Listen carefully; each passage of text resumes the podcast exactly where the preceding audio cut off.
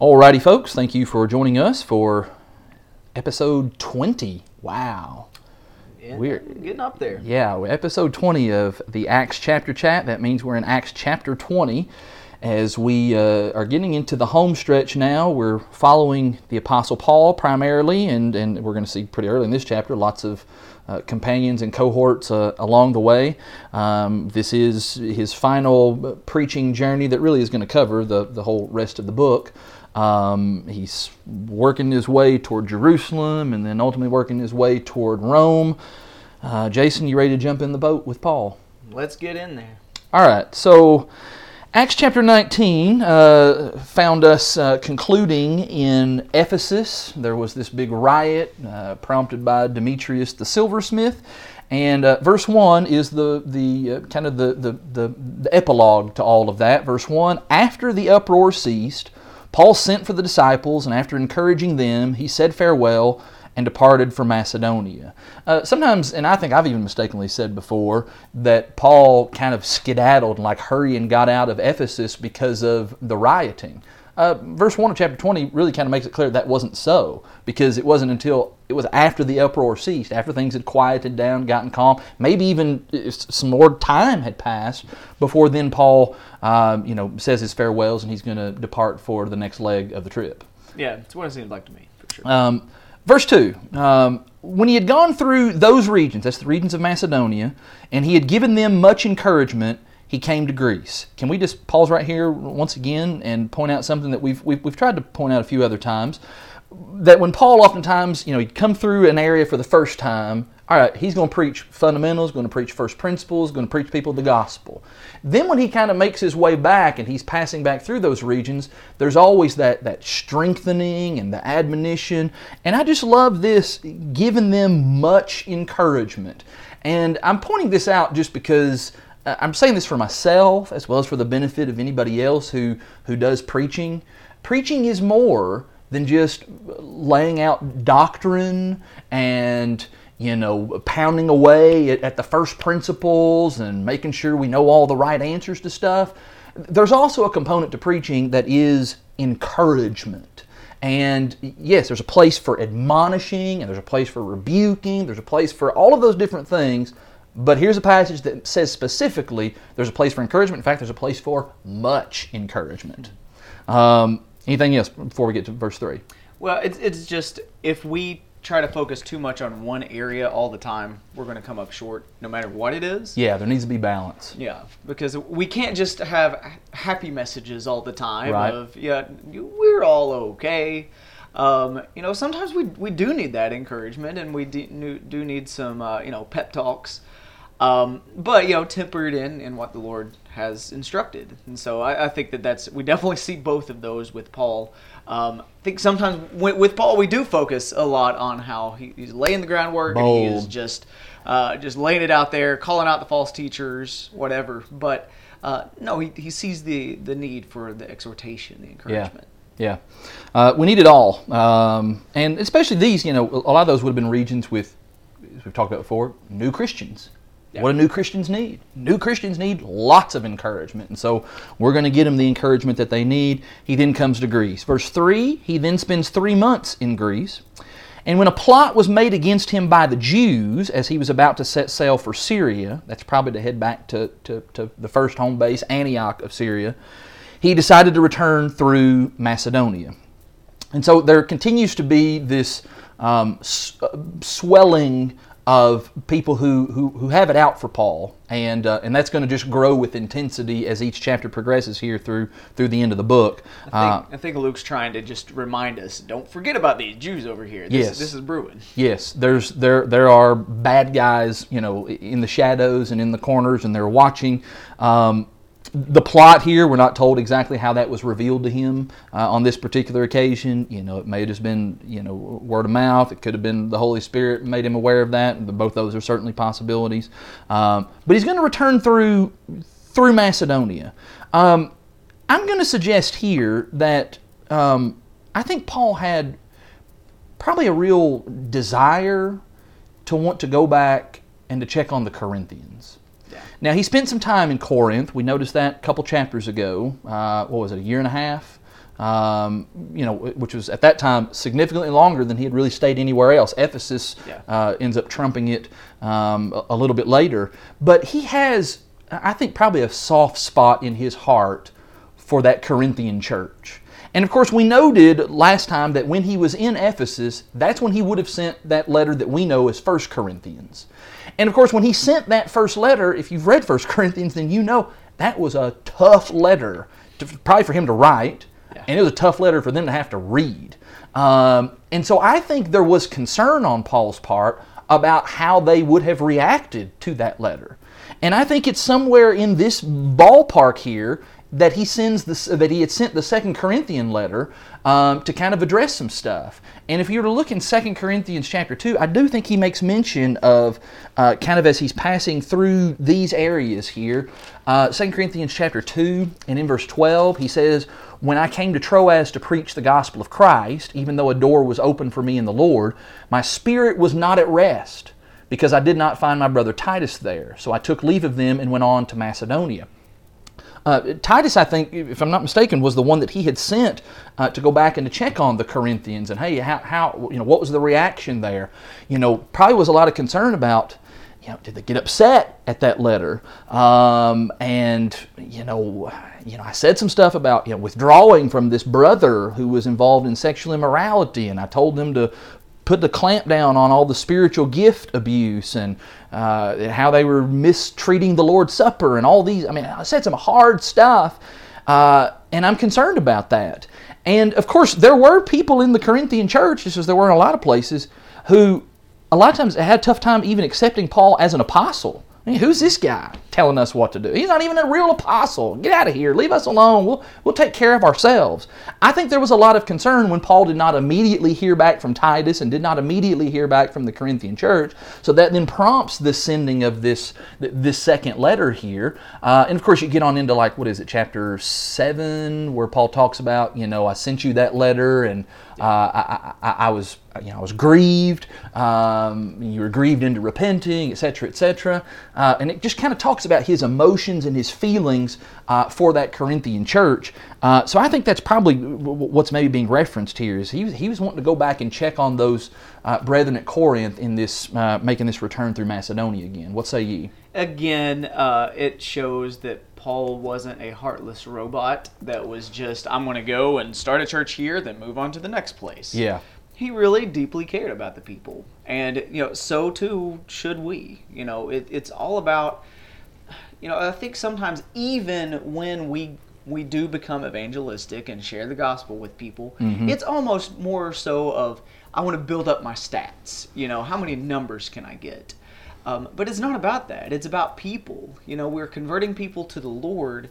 And it's all about, the individual people that we come in contact with, how much they grow in the Lord. And so we need to be focused on that. And we need to be focused on people, not numbers. Yeah, and and when we read a book like Acts, it gives us some numbers, early on, 3,000 baptized, multitudes here, multitudes there. It's easy to get fixated on the numbers, or to even think that Luke or even the people back then were fixated on numbers. I don't think that was the point of telling us all of that.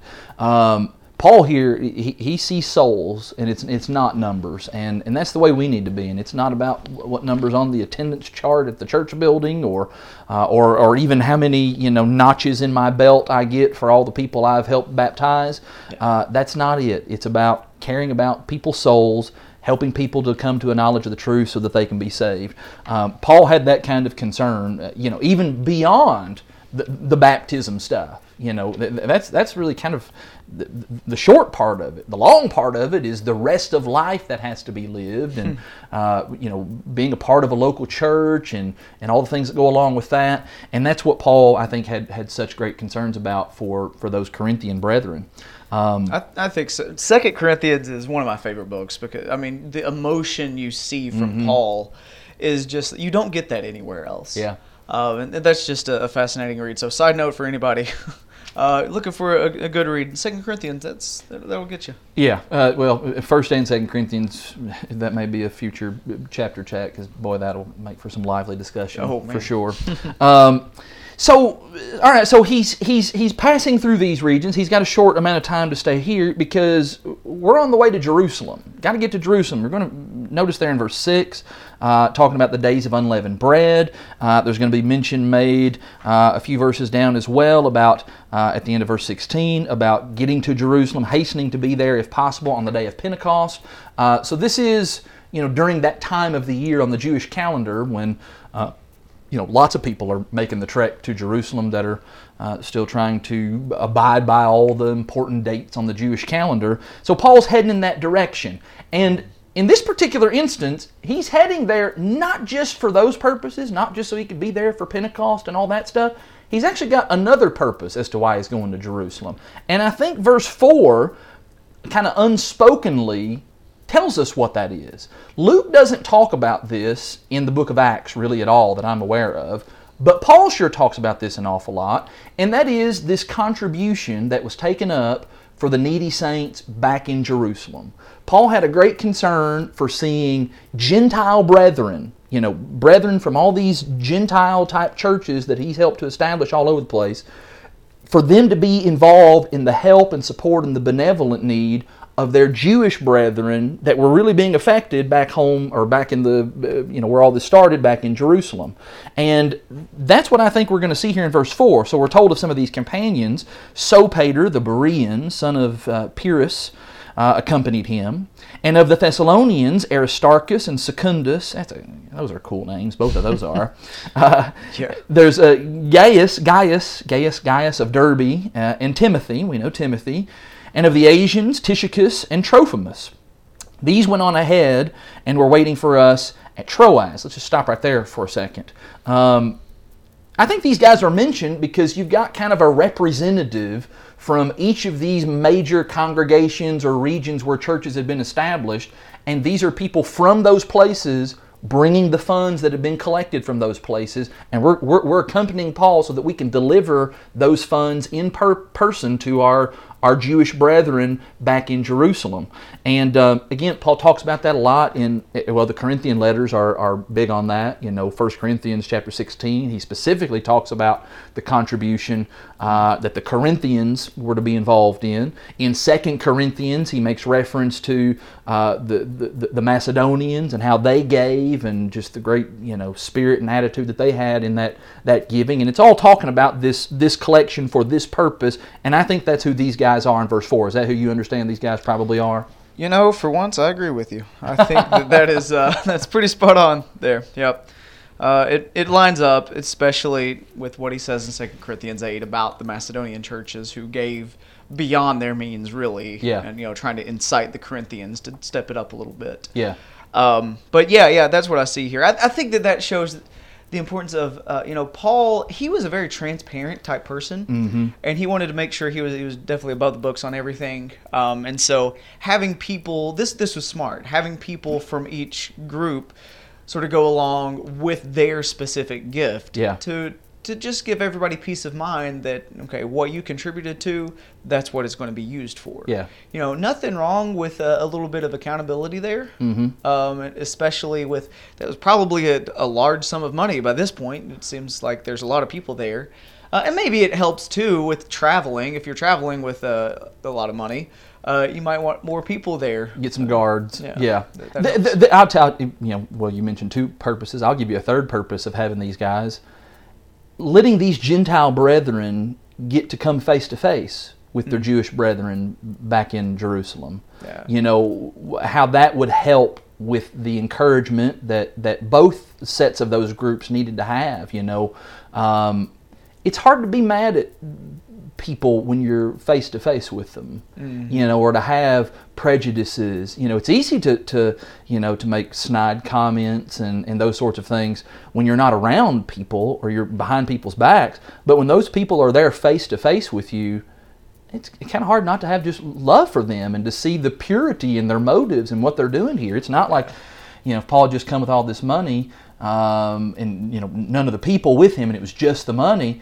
you could have had some opportunity there for the Jewish brethren to say, yeah, these people are just doing this to get on our good side, or, you know, this is a bribe almost. But when they're there face to face and they've made this long journey to come and to see you face to face, it'd be pretty hard to have those kinds of hard-hearted thoughts and, you know, just ugly attitudes. So lots of good purposes by bringing all these guys along. And plus, you know, let's throw a fourth reason in there. It just gets more people involved. That's always a positive. When you can get more people involved in the work of the kingdom, that's a win every time. That's never going to be a bad thing. You know, we saw Barnabas being really good at that. You know, he wants to get John Mark included, even though Paul didn't. And at that time, when we talked about the split happening, you know, I think we may have even given the impression that Paul was, you know, I don't want people with me, and I'm kind of a loner. Well, no, that's not the case, evidently. Right. Paul wants people with him, and he wants to include other workers right alongside him, and that's who these guys are. We might be wondering as we look there at verse 4, you know, all right, so we've got mention of the Bereans, so we've got somebody there from evidently the church that was established at Berea. There's mention of the Thessalonian church, some of the churches there in Asia, Derbe, etc., etc. One of the more notable places, though, from the second missionary journey that we might be wondering, well, where is Philippi?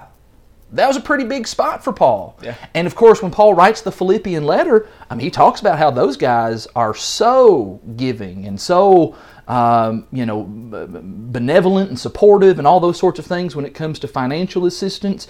Where might be the Philippian assistance coming from? Well, I think it's here, and I think it's very subtle. I think it's there in verse 5. Notice it says, "These went on ahead and were waiting for us at Troas." We have here the subtle shift in the pronouns once again. You may have noticed, I didn't do a good job of noticing it, but we had a couple chapters there where we didn't have any of this we and us language. Yeah. It was they and them, they did this. Whereas when we were in Philippi, Luke talked about we and us. Luke was with them. And I think that's probably a clue that Luke stayed at Philippi and was part of that work there. And then now here in verse 5, when it says these went on ahead and were waiting for us at Troas, Luke is now rejoining the group in person, and I think Luke may be the representative from Philippi. He's going to bring their contribution here. What say you? I think so. It's very clear. If you look at the pronouns, you know, Philippi is probably where he was left, and it makes sense. He's coming back there.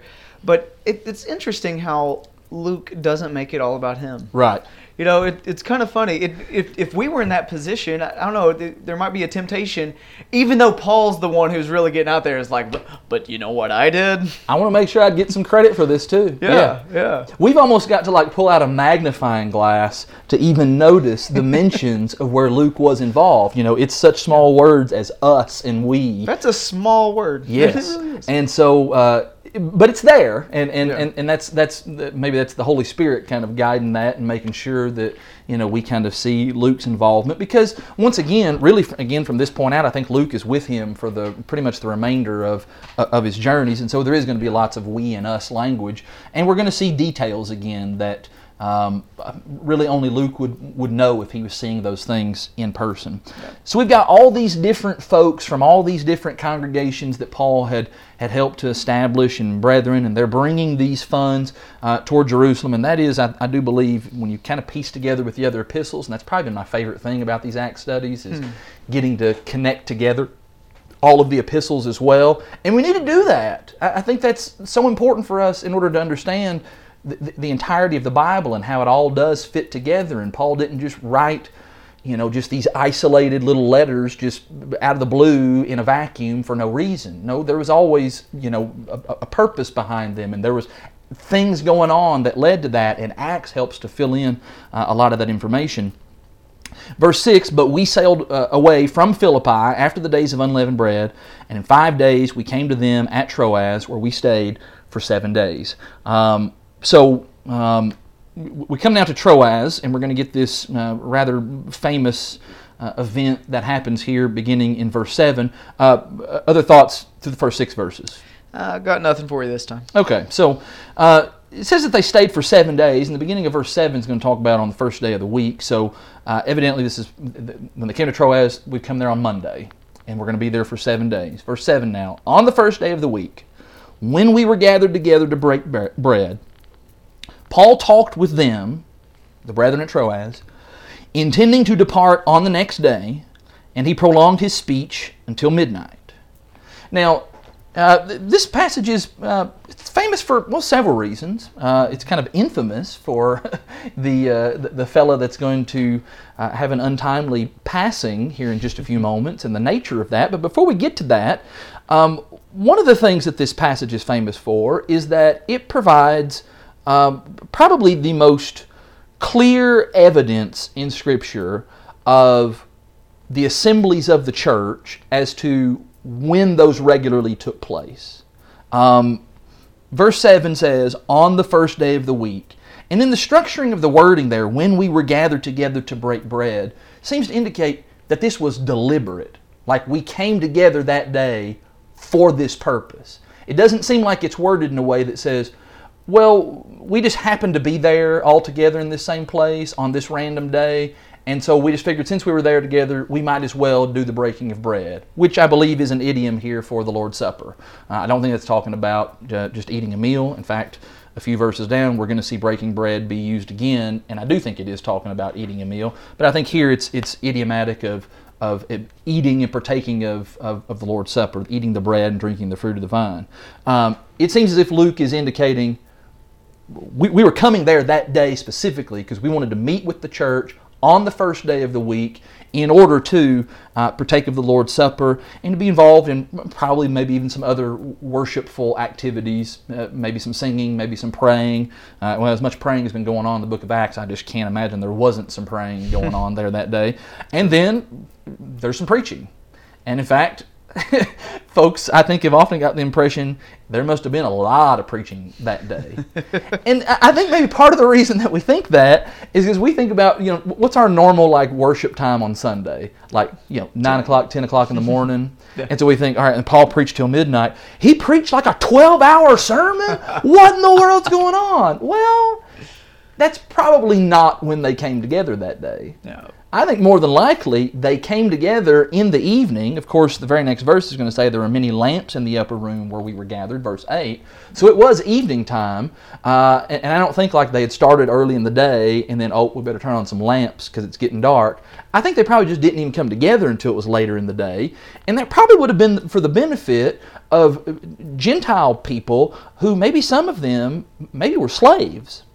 And if you're a slave and you do get some time off in, you know, in your day from your work, it's not going to be until the evening, until the later hours of the evening. And actually, this Eutychus fellow we're going to meet in verse 9, I think that probably even explains, you know, his situation. It probably is going to explain why he fell asleep, is because he probably was a slave. And so when we think about Paul's speech continuing until midnight, all right, I mean, yeah, it maybe could have been a couple hours, maybe even 3 or 4. I don't know, but. There's preaching happening, and there's the Lord's Supper taking place, and I don't think it's just a coincidence that it's happening on the first day of the week. I think this is the Holy Spirit giving us an example that we can see, yeah, that's got the Lord's approval on it. That you know, an apostle was there. If the Lord's Supper was being taken on, you know, just some other random day of the week that maybe, you know, was not going to be met with the Lord's approval, then that apostle guy would have spoke up and said, whoa, hey, I'm not really sure we ought to be doing that today. Mm-hmm. There's lots of evidence outside of Scripture that Christians met together on the first day of the week and that very early on became the pattern. But right here's a good starting point. If I'm looking for some kind of biblical authority for, well, when do you do the Lord's Supper and how often do you do that and all those sorts of things, this is going to be a great place to start. Yeah, we need to keep in mind that the way the Bible's written, it's not, as some people claim, a series of just rules. It's not like a rule book of, Here is how your Sunday assemblies look. We don't have that. Right. And so what do we do then? Is there no way that we can determine what the truth is and how we should worship the Lord? I think he's given us some specific things here. You know, everything that's in the Bible is written, and it's there for a reason. And so when we read this, when it uses language like that, you know, when we met together. It's like, okay, well, obviously we were going to meet together and break bread that day, because, you know, that's the way that Luke writes that. Yeah. I don't think that was just a throwaway phrase. I think it was very indicative.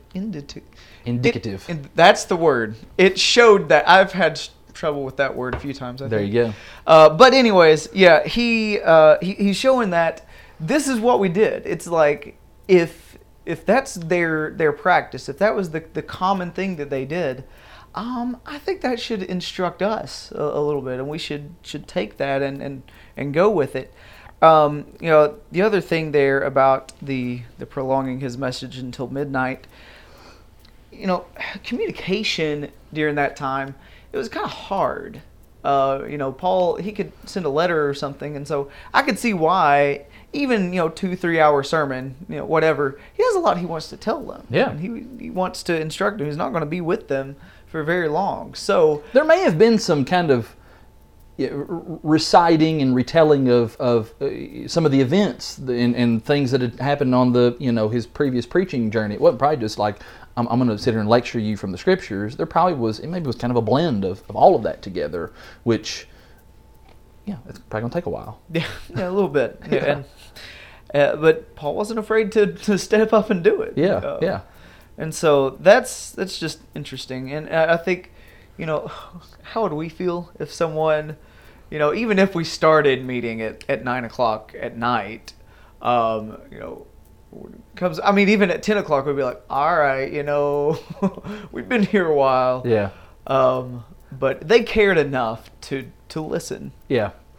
One of the things that gets kind of thrown out here about this, you know, so we point to this passage to say that this is why we partake of the Lord's Supper on the first day of the week, on Sunday, is because of this passage, or at least this is the first place we go to point that out. Yeah. One of the things that people will sometimes say in objection to that is they'll say, well, if you're talking about Jewish time, then you may actually just be talking about Saturday night.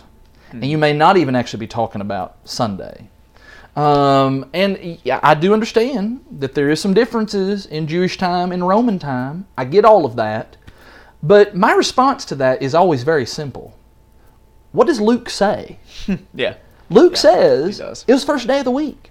And whether that meant Jewish time or Roman time, he meant it to be the first day of the week. And I think that, you know, Luke's a smart guy. He was a doctor.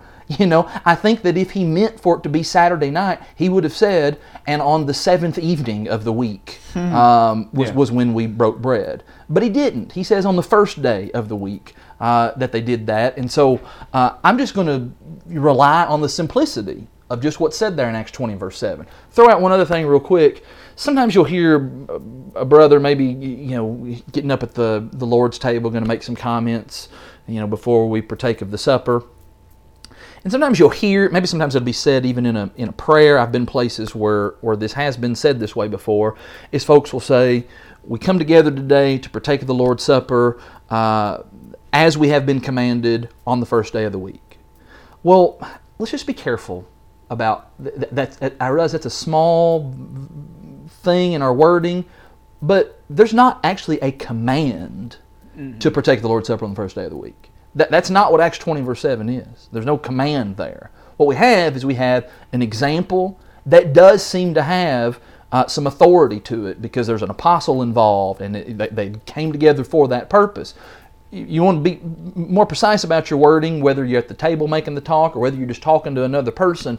Let's just be clear about that, and let's just make clear we have an example in Scripture where Christians came together and partook of the Lord's Supper on the first day of the week. As soon as we let those words come out of our mouth, we're commanded to take the Lord's Supper on the first day of the week. We've already set ourselves up for argument. So let's take those kinds of just, you know, poor choice of word things. Let's take that off the table, and let's just use correct wording so that we don't give people ammunition to deny what I do believe is an apostolic example here. Yeah, and that's fair. You know, just because the Bible doesn't come out and clearly state on the first day of the week you will meet together as a church to, you know, partake of the Lord's Supper. Mm-hmm. Just because we don't have that doesn't mean that this is any kind of less authoritative.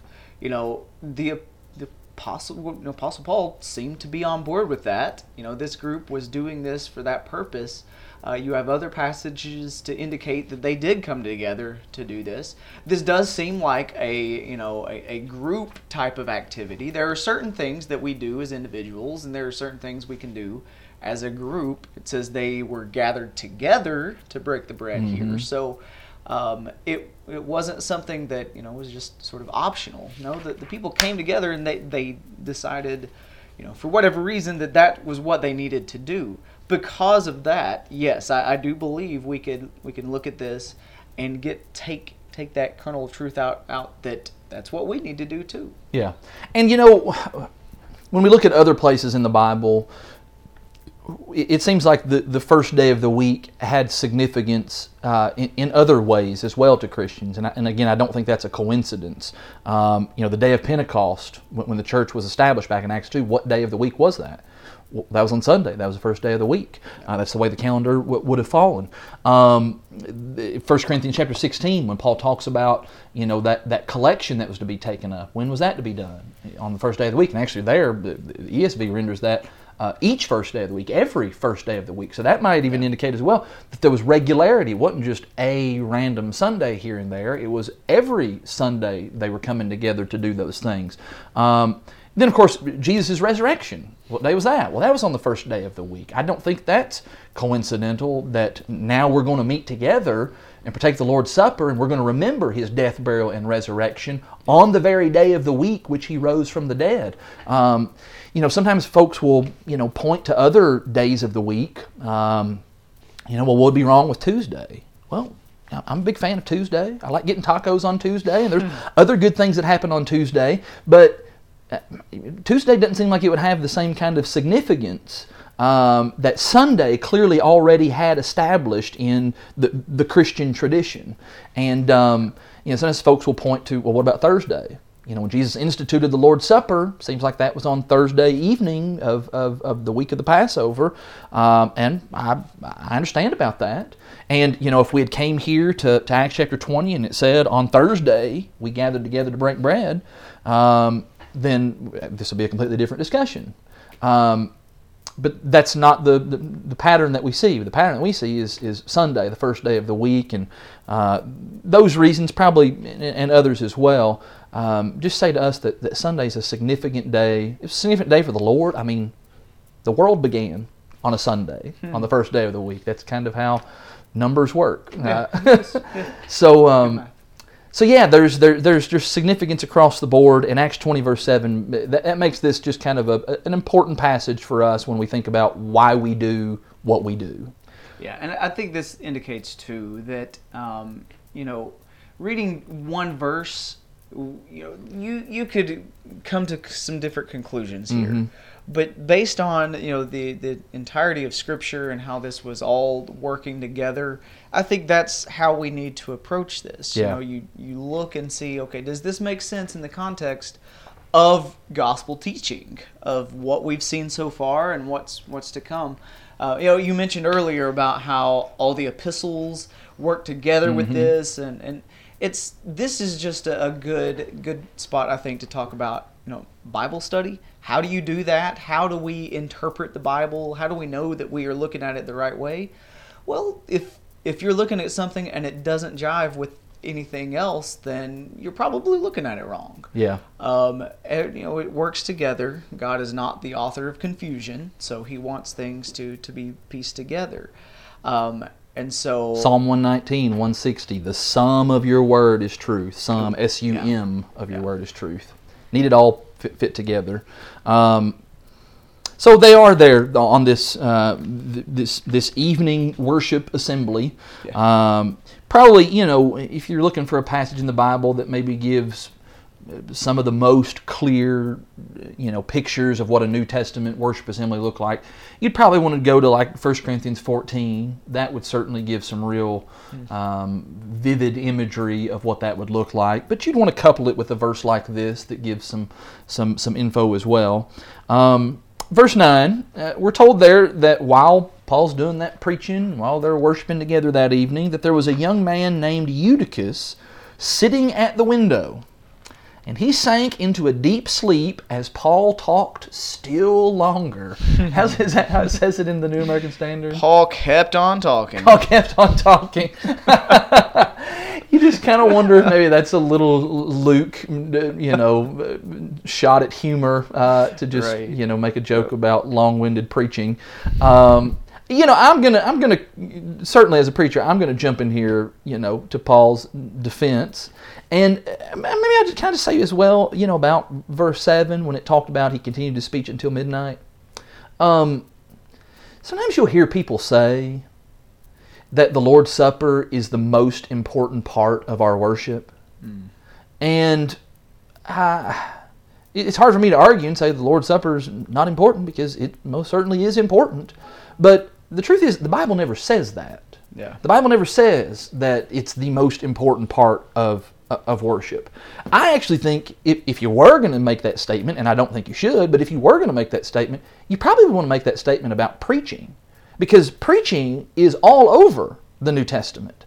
And, what seems like took up the bulk of that assembly that evening in Acts 20? It seems like the preaching was, and it was the proclamation of the word.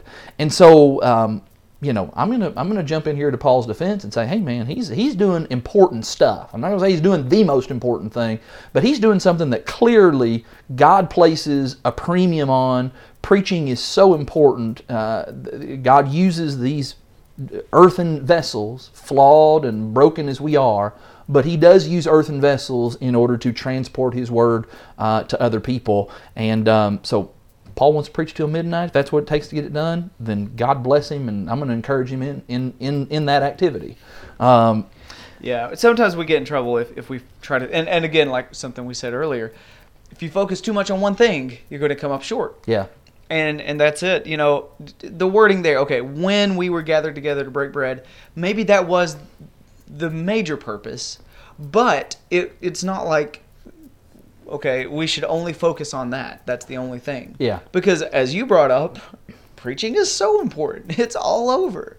And so can we avoid that? I don't think so. Right. And there's just so many aspects of our worship to God that, as a collective group of people and individually too, there's more to it than just one thing. And sometimes I'm afraid we think, okay, if I could just get this one thing right, I'm okay. And it's that idea that, okay, does partaking in the Lord's Supper make me holy somehow? Or by partaking of the bread, does that mean I have eternal life? Yeah. 'Cause that's what John 6 says. Yeah. That's not the point. Right. It's a whole, total approach. And maybe that's part of the wisdom of God in what he has designed for, the activities that we're engaged in when we worship, that there is kind of, it sounds crass to say this, but that there's variety in what we do. Yeah. And certain people maybe are going to, latch on to, man, that singing stuff. Boy, that just really... It really helps me, draw closer to the Lord, and, maybe even more so than a sermon. Or maybe a person, not really, have that musical bone in their body, and so they connect more with the preaching of the Word, and that's how they're stimulated and encouraged. Maybe some people are more prayerful, and they're brought closer to the heart of God and the throne of God through prayer than anything else. And certainly the Lord's Supper, there's another facet of something that, there's something about those quiet moments together when we're reflecting upon that. And you put all that together and you've got everything that God wants, but I don't think it's necessarily wrong to maybe have kind of an inclination toward one facet of our worship over another. I like good preaching, so I'm like I said, Paul's going to get my thumbs up, for as long as I'd love to sit and listen to Paul preach. Oh, for sure. But he preaches a long time, Luke says, and we got this guy Eutychus. His name is a Greek name, which may be indication to us that he may have just been a slave, and if that was the case, he's worked hard all day long, and now he's tired. That's just naturally what's going to happen. He's sleepy. Yeah. and being overcome by sleep, he fell down from the third story and was taken up dead. So the clear moral of this story is don't fall asleep in church. I think that's what he's saying. That's exactly the reason Luke recorded this. No, that's not the reason I think this is recorded, although that is a good point. You shouldn't fall asleep in church. And, you know, I've had people say, you know, you shouldn't jump on folks who, you know, maybe do start to drift off during the sermon or, you know, are sleeping a little bit during the service. Because, you know, I mean, even Eutychus did. Okay, listen, if you've been slaving and doing back-breaking labor all day long and you've just come in, probably ain't even had time to even get a shower or get any kind of rest, and you're just straight from the slave fields doing that work, okay, you get a pass. Yeah. But for most of us, you know, when we're talking like a Sunday morning assembly where you had all night to get restful sleep. Yeah. And I realize some people do work third shifts. I'm maybe not necessarily talking to them, but I'm talking about most everybody else. You've had all evening to get rested, to get yourself prepared, to come and to meet with the Lord on Sunday morning. Most time you ain't got any excuse. No, that's true. I think, too, and this maybe we should think a little bit about, you know, what are our Saturday night activities looking like? You know, are we being prepared? Yeah. Because I think there's a huge aspect of, you know, worship. You know, it's not just about what we do in the worship assemblies, but how do we prepare for that? What are we doing to our bodies beforehand? Yep. Are we resting? You know, that sort of thing. And are we coming ready to honor the Lord of all creation? Yeah. You know, that's huge. You know, when Israel came to Mount Sinai in Exodus 19, God gave instructions to Moses to deliver to the people, hey, you got 3 days before I come and meet you on the mountain. And in that 3-day period, wash your clothes, tells men don't go near a woman, don't be involved, you know, you need to limit some of your activities, get your mind, get your heart prepared, because you're coming to meet with God, for them, in a very, you know, literal sense. God came down on the mountain. For us, we come to the mountain of God, to Mount Zion, you know, in the spiritual sense. But the preparation should be no less. Yeah. There needs to be that, you know, that Saturday night, maybe even the whole week leading up to Sunday. There ought to be kind of anticipation and fervor and excitement. Like, I can't wait for Sunday to get here. Yeah. That's the way that we ought to be. Yeah, I think so. That's really good.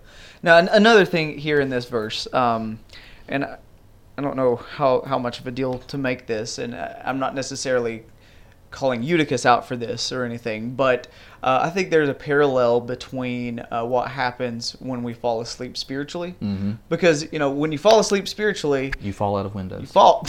Yes. Spiritual windows.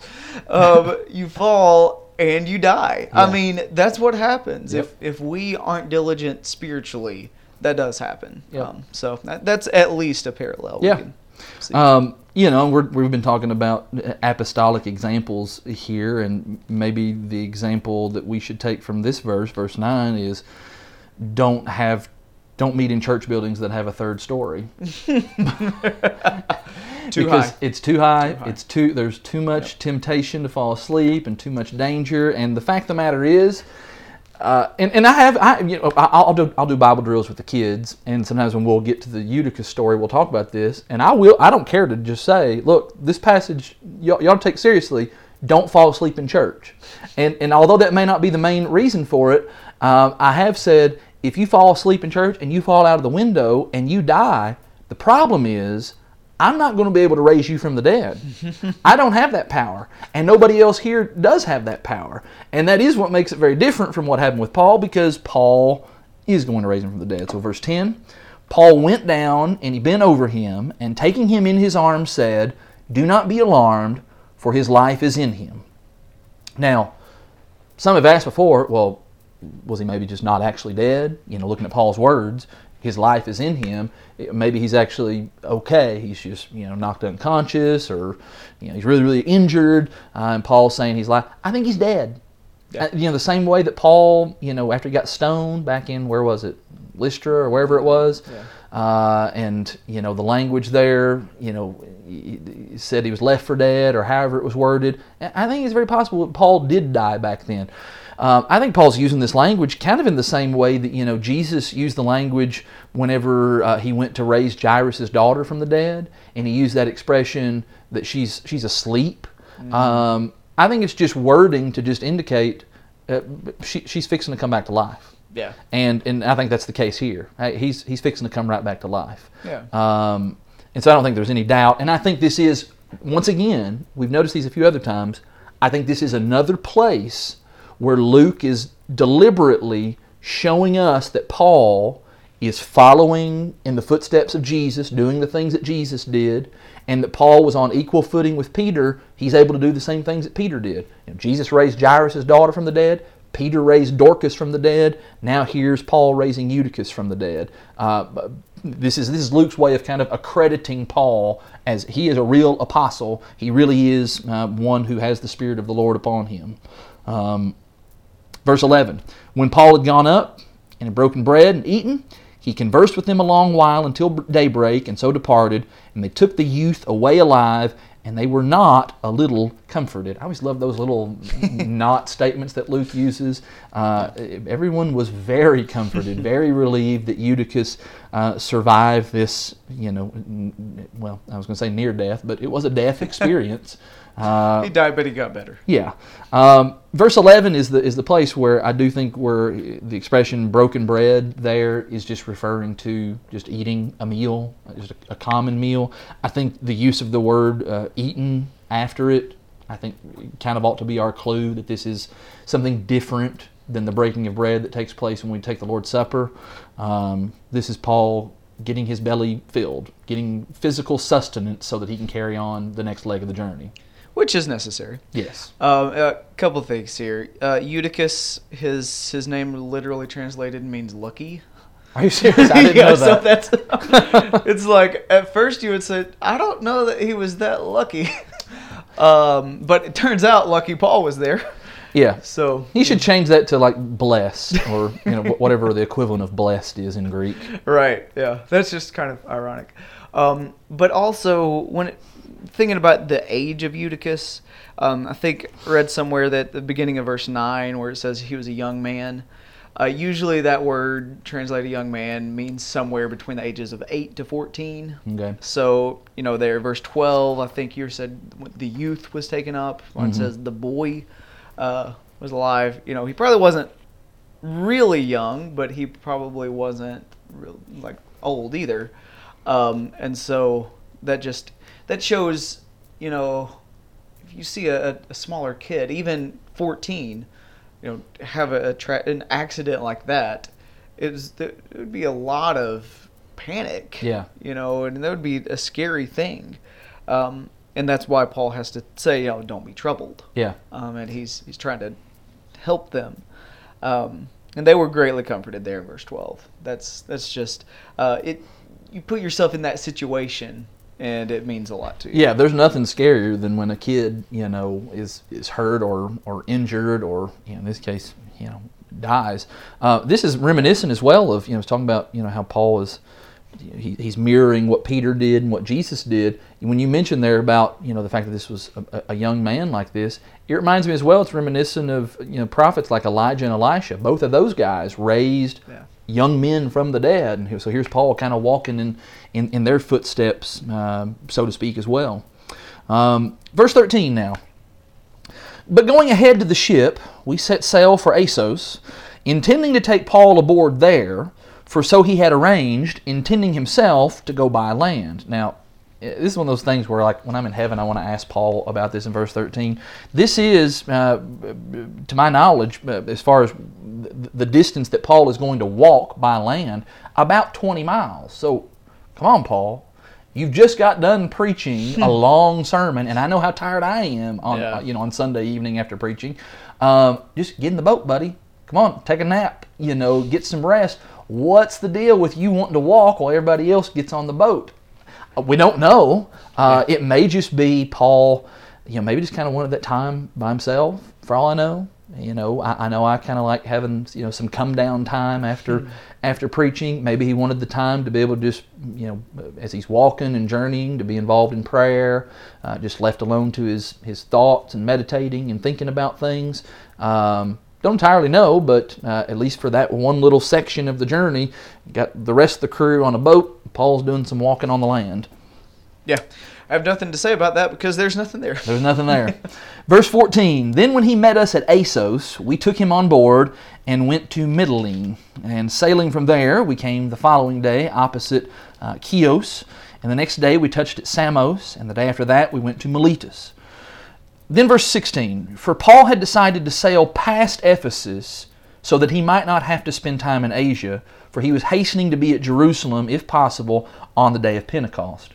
So there's the mention of all these stops here, and actually several of those are cities that these are the only time that they're mentioned at all in the New Testament, but if you're plotting all of that on a, you know, on a map, you got all kinds of squiggles going everywhere.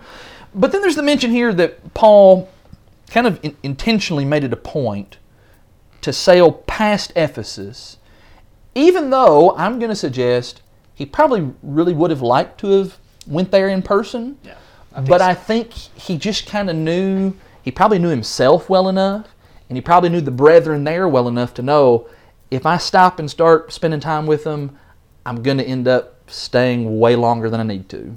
Or they're going to keep me way longer than I need to. This is like sometimes at church, I'll see a certain brother or sister in the foyer, and I'll just be like, oh man, I try to avoid brother so-and-so because if I get talking to him, I'm not going to get a chance to talk to anybody else, or I'm going to get out of here, you know, a midnight if get locked down with him. And so I'm going to just kind of strategically try to, avoid or be very, very brief with him. I just think that's what's going on here with Paul. You know, the time that he was in Ephesus, those 2.5, 3 years or so that he was with them, I think was probably a very successful period of time. And he had great love and care and compassion for them. That's going to be very evident in this last section here. So he would have wanted to be there, but he realized he's got places to go. He's being compelled and constrained to get to Jerusalem, and the time, clock is ticking, and so he's going to make other arrangements. Yeah, he wants to get there for the day of the Pentecost at least. And so, this is the thing too. I want to mention here a little bit. Paul's travel plans weren't necessarily inspired all the time. Mm-hmm. Sometimes you do have, you can't go to Asia, you need to go to Macedonia, that. But sometimes it's, he intends to do something, but his plans change. And so I think sometimes there are times where we read in the Bible, Paul says one thing, but ends up doing something else. Mm-hmm. And that's not because Paul's being wishy-washy or, in 2 Corinthians he has to defend that some. Yeah. But he's, he makes plans, and this I think helps show us too that he didn't have, God directly telling him exactly what to do every minute of the day. Right. There was some judgment calls that he made. Yep. And trying to figure out what works best.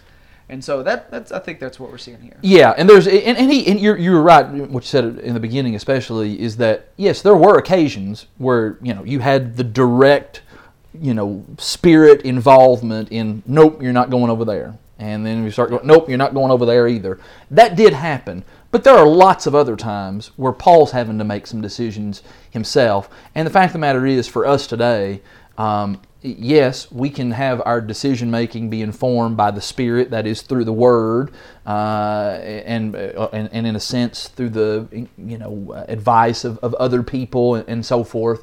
But at the end of the day, we will have to make decisions. And I say all that because you just sometimes hear folks talk about being led by the Spirit, and what they mean when they say that. Is they mean, the Spirit is like literally guiding every minutia of my life, every little decision, whether or not I'm going to lift up this bottle right now or set it back down, and that there's this yellow brick road that's just, God's got it, laid out for us. We've just got to seek the Spirit to find that yellow brick road. And that's just not the way life is. Life is probably more often than not, it's like this with Paul where we're having to make some changes on the fly, and circumstances come up, pandemics happen that we totally didn't expect, and we're having to do some rearranging. Yeah, that's I think what the passage in James 4 talks about. We need to say, if the Lord wills, I'll do this or that.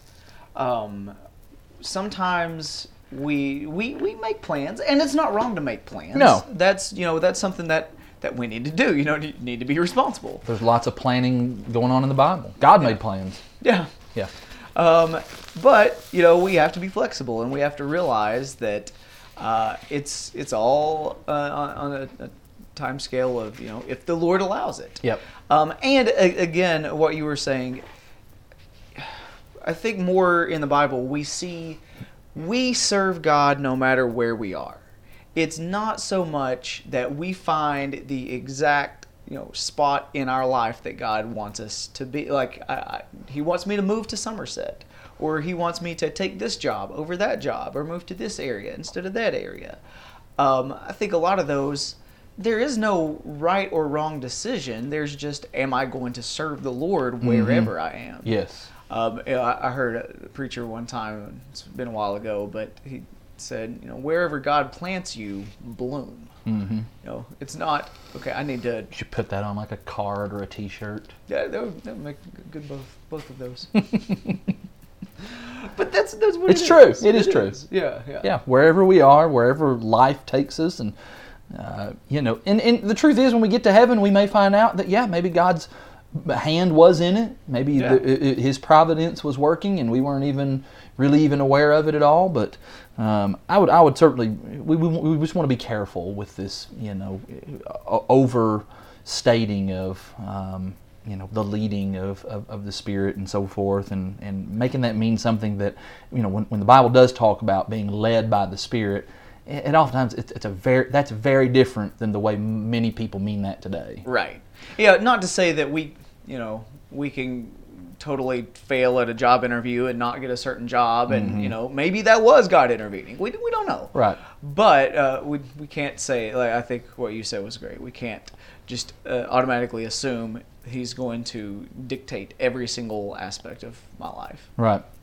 Well, so he's not going to actually stop at Ephesus, but he does have a desire to have some communication with the church there, and specifically, he's going to have that communication via the elders of that church.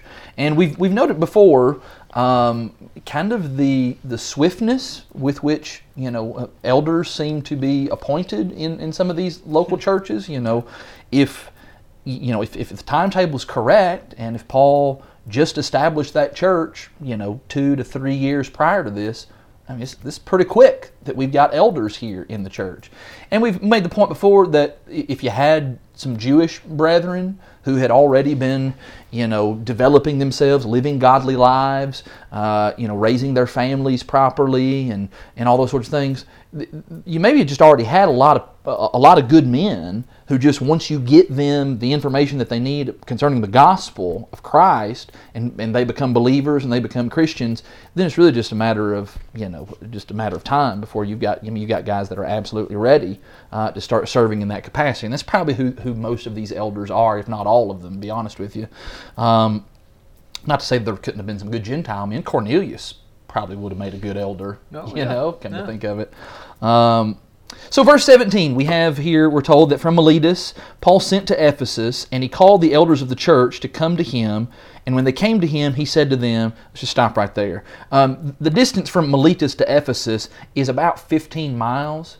And so what this means is it says that Paul had to send, so he sent messengers to go to Ephesus. That's probably talking about a day's travel. And then about another day to come back. So at least 2 days, I'm going to guess, maybe even 3 days, Paul is willing to wait.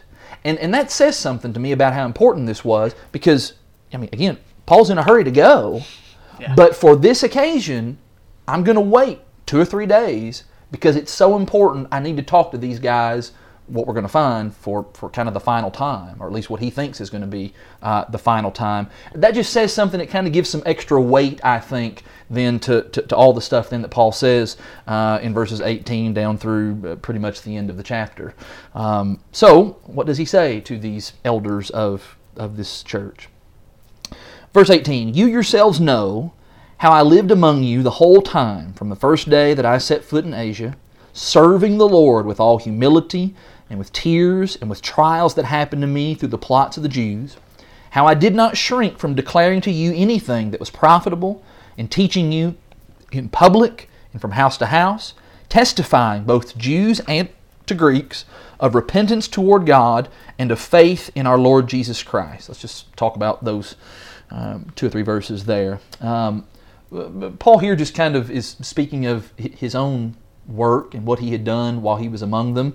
And I don't think that necessarily Paul is like trying to defend himself here. You know, hey, I just want to make sure, you know, I've got clean hands and I'm good to go. No, I think he's just kind of wanting to kind of build up to let them know just how much care and concern that he's had for these people. You know, I want you to be reminded of all of the labor that I've done amongst you.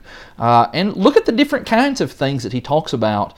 I always gravitate toward that statement at the end of verse 20. There was teaching in public, and there was also teaching from house to house. So we've got, you know, what we might consider kind of our public worship assembly, so to speak. Mm-hmm. But then there's also Bible studies in people's houses going on. And that's important for us to understand. There needs to be more teaching going on than just what happens in the church building on Sunday. There needs to be that kind of teaching going on regularly throughout the week in different venues and in different places where other people can be involved in that. There's the mention in verse 21 about how he didn't just do this teaching for like one specific category of people. No, Jews, Greeks, everybody. I was trying to make sure that everybody was taught the gospel. I wasn't trying to just pigeonhole it for, you know, just certain groups of people, the people that I deem worthy of it. No, everybody. I want them to know about repentance and faith in our Lord Jesus Christ. And then, of course, verse 19 where he talks about the manner in which he does that with humility. And truthfully, this is good for us to be reminded of this because, again, we talk about how bold Paul is. We read about, you know, just his courage and so forth. And humility probably doesn't immediately come to our mind. But he was a humble person, and I'm glad he, you know, people often joke that, like, you know, if someone says that they're humble, well, they're not actually humble because they shouldn't have to actually say it. But I think Paul's he is just speaking the truth here. But he did that with humility. You know, the mention there of doing this with tears, that, you know, there's an emotional aspect of the work that he did with those brethren. I can certainly speak to that just as a preacher. There are tears that go along with the work of an evangelist. And then the trials and the difficulties. I just kept on trucking because I wanted you all to be equipped and prepared and have everything that you need so that you could serve God acceptably. What do you want to say here about those verses? Sometimes I think we think that humility and boldness don't go together. Mm-hmm. But, you know, Paul, like he said, he's a good example of that. You know, he had this mentality of wanting to reach everybody. You think of what he said in 1 Corinthians 9, I became all things to all men so that I might save some. And that's what he was trying to do. And he connects that in verse 20, how I did not shrink from declaring to you what was profitable. You know, it does take this sounds weird, but it does take humility to be bold, to step out and say the right things that the people need to hear, because he's humble enough to realize it's not about him, it's about the Lord. And I think that's where our humility comes from. You know, humility isn't something where we just, you know, put ourselves down and we talk about how bad we are. You know, humility is realizing that it's not about me, it's about the Lord. And we care more about what the Lord wants than what we want. Mm-hmm. You know, if it was all about us, if it was all about Paul, he wouldn't have put himself through that. But it wasn't. It was about what the Lord wanted. Why did he mention he did not shrink back from declaring that? Because there was probably a tendency to want to shrink back. And I think that's something that we have to fight, too, because I think for whatever reason, whether it's we're afraid of taking a stand for the truth or we get too involved with other things that we don't have time to do it. You know, so maybe a good mark of this is, okay, how much can we say about that? The last part of that verse, from house to house? How much do we do? You know, not saying we have to be involved in outside Bible studies 24/7, and that if you don't have a study scheduled every single day of every week, you are sinning. But no, we do need to emphasize that more, and with humility, realizing it's about what the Lord wants. It's not about, well, if I tell somebody I have 12 studies going on this month, then they'll be impressed. It's not about that. Mm-hmm. You know, it's about doing this for the glory of God. Reading these verses, and then especially as we progress on and get to the end of the chapter, and we see kind of the emotional, parting here.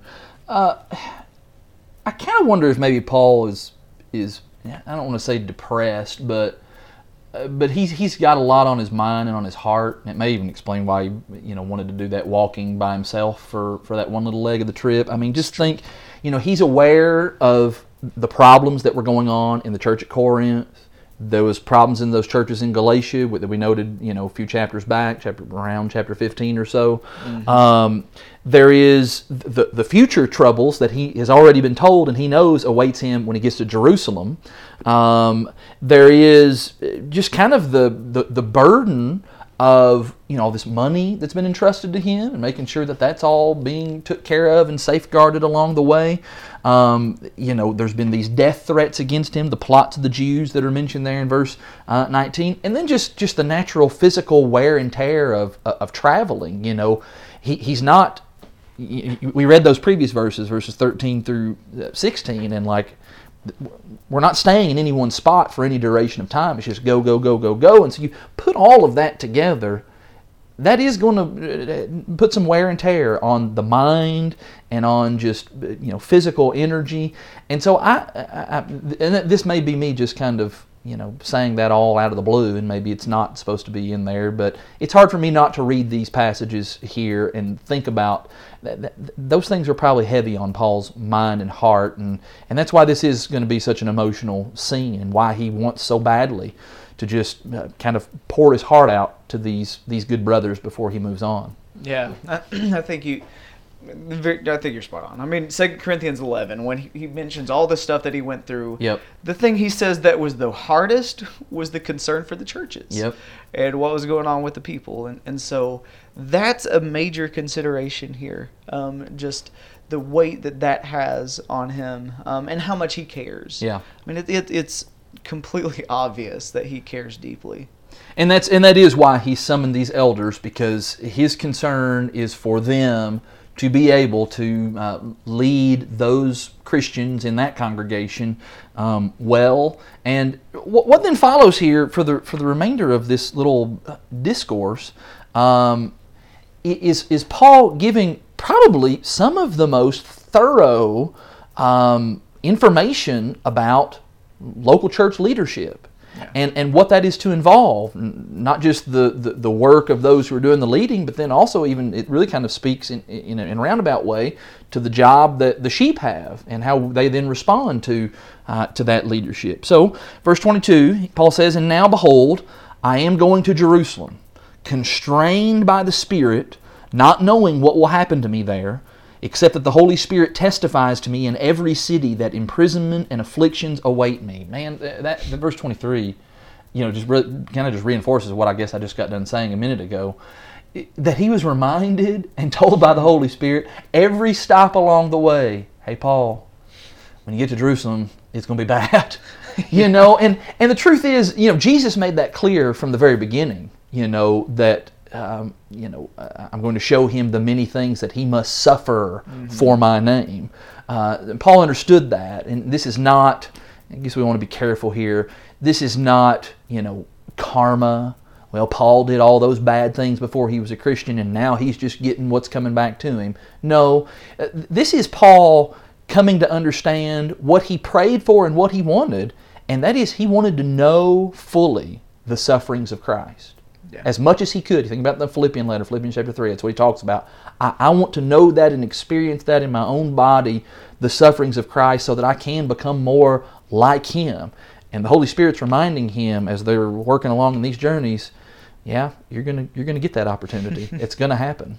I don't know, just think about that weighing on your mind every day. That's tough. It's heavy. No, you think, what if you knew that there was something that you could do to help the gospel, but somehow the Spirit told you personally, oh, when you do that, you're going to have opposition, and you're going to be put in jail, and it's going to be terrible. Like, okay, I don't want to do that anymore. That's it. I mean, there's no way that we were like, okay, yeah, that's it.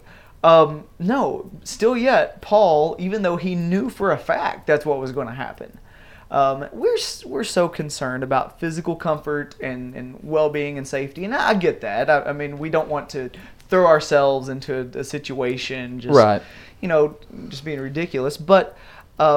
we need to care more about the progress and spread of the gospel than we do about, you know, comfort and things like that. You think about people who are, you know, moved to foreign countries to spread the gospel or go on trips or whatever. What happens is a lot of times family members and well-meaning friends, you know, Christian brothers and sisters, be like, oh, you know, it's pretty dangerous over there, or I don't know if you want to stay very long in that area. You know, why don't you just stick around here? No, if there's work to do and it's dangerous, well, do the work, and you know, the Lord will provide. Mm-hmm. Even if we die, you know, the Lord still provides. Yep. And so I love the attitude of Paul here, that even then he was willing to go. Personal comfort and convenience and health and safety, like you said, there's a place for it, but it can be made into an idol, and Paul certainly was not going to allow that to be the case. There's more important things than how I feel or what's most comfortable to me. The afflictions that await me, there's just certainty in that language there. Verse 24, and actually here's how he follows it up. He says, even in light of the stuff that is awaiting me, verse 24, but I do not account my life of any value, nor as precious to myself, if only I may finish my course in the ministry that I received from the Lord Jesus to testify to the gospel of the grace of God. And you can just kind of hear it in his voice that if I don't do this, then what is even the point of me living? You know, the value that I have and the value that I am is because of Christ, and that's true even for us still to this day. You know, what makes us valuable is that Christ is in us and that I am in Christ. You've maybe seen it before. There's a video on YouTube of I don't even know the guy's name, some famous denominational preacher. He's in like a big arena, but it's a great illustration. He uses an illustration of a pizza box, and he has a pizza box, and he's showing a pizza box, and he says, you know, this pizza box is worth like, you know, 15 cents. It's just not worth all that much. If I offered you this pizza box by itself, you would just kind of be like, whatever, I don't really need a pizza box.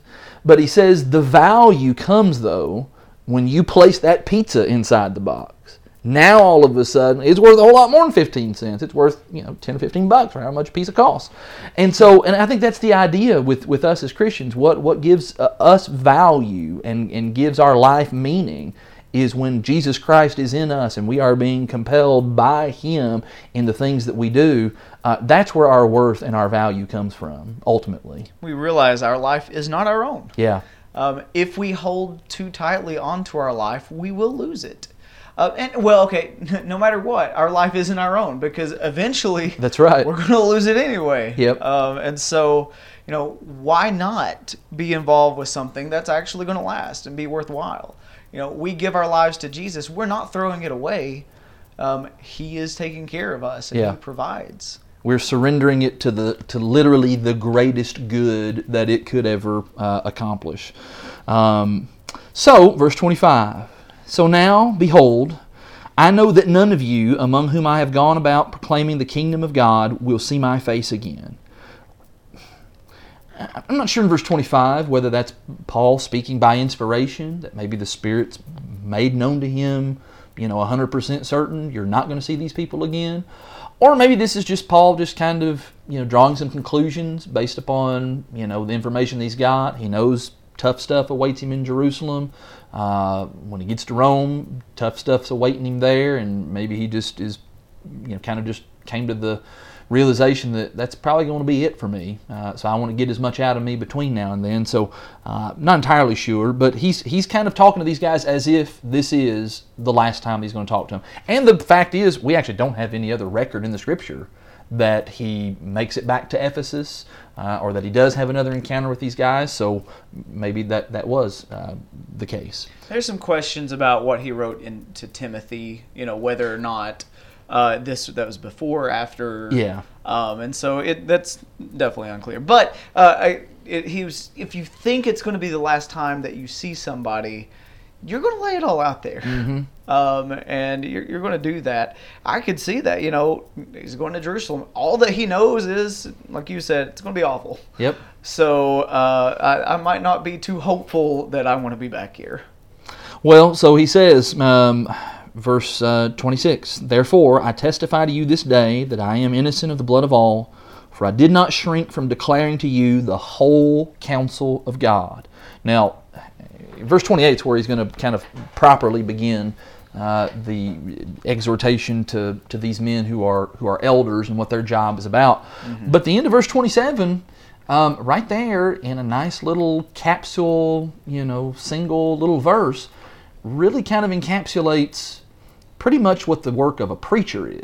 You're going to devote your life to being involved in the preaching of God's Word. You need to be about the business of declaring the whole counsel of God. And that doesn't happen quickly, So I've been preaching for the congregation that I'm with for almost 7 years. I'm pretty sure I haven't preached the whole counsel of God yet. I'm working on it. Yeah. I've always viewed, my preaching work and things that I do in preaching and in teaching and in all the other different channels and means in which, put teaching material out there. I do view my own work as kind of, here's this library of biblical information and counsel that needs to be presented. And from time to time, you have to kind of double back and talk about foundational things again. I can't preach on baptism on day one and then just never say anything about that again because, oh, okay, I've already checked that off the box, and so now we need to move on to the next subject. But there needs to be kind of a wide-eyed view of like, look, the Bible's a big book, and I want to see to it that as best as I can, I'm able to present that whole counsel of God to people. I want people to be able to understand how the whole Bible all does work together, as we've talked about a couple times already. And so the last thing that you want to do is to just kind of become somebody that just becomes, and I know preachers like this that are like just kind of so fixated on like this one thing, this one subject, and like, they there's a kind of a derogatory term for them, hobby riders, where they just, that's their thing, and they just ride that thing all the time. We got to do better than that, preachers. We need to be about the business of the whole counsel of God so that we can help make disciples whole and complete. That's the idea of completeness, and that's the purpose of preaching the whole counsel of God. Yeah, very much so. I think, looking at verse 26, this is one of the most frightening verses in the entire Bible for me. Yeah. Because it's like, okay, Paul says he's innocent of the blood of all men. What makes him innocent? How do you become personally innocent of the blood of all men? By doing verse 27. That's it. Yeah. And so, well, how do we do that? Well, we have to be bold. We have to get up and we have to speak. We have to say things. We have to show people the way. I see some connections here between what Paul says and what God told Ezekiel. In like Ezekiel 3, when he said, "I've made you a watchman," yes, of the children of Israel. And you think about like what a watchman's duty was back, like way back then in that time. You'd have people, somebody who would have to set up and watch, on the city gates, and they would look out. And if they saw an enemy army approaching, even if it was the middle of the night, they had to let the people know, let the townspeople, and blow the horn, shout. Yep. And now, do you think that in the middle of the night, do you think people are want to be woke up? And no, you're not going to want that. Right. But if there's like danger coming, in the long run, okay, it's better that I was told. Now, if you as a watchman saw the army coming and you didn't say anything, that would make you the one responsible. But if you, as a watchman, was like, hey, everybody up, there's danger, and people just were like, I'll worry about it in the morning and stay asleep. If they die, that's on them. You know, you did your job. So the same thing with us, with the gospel. We have this duty. We have the responsibility. I think all of us do. We've been entrusted with this great gift. And we are able to share that with the people around us, with family members, with friends, whoever we're in contact with.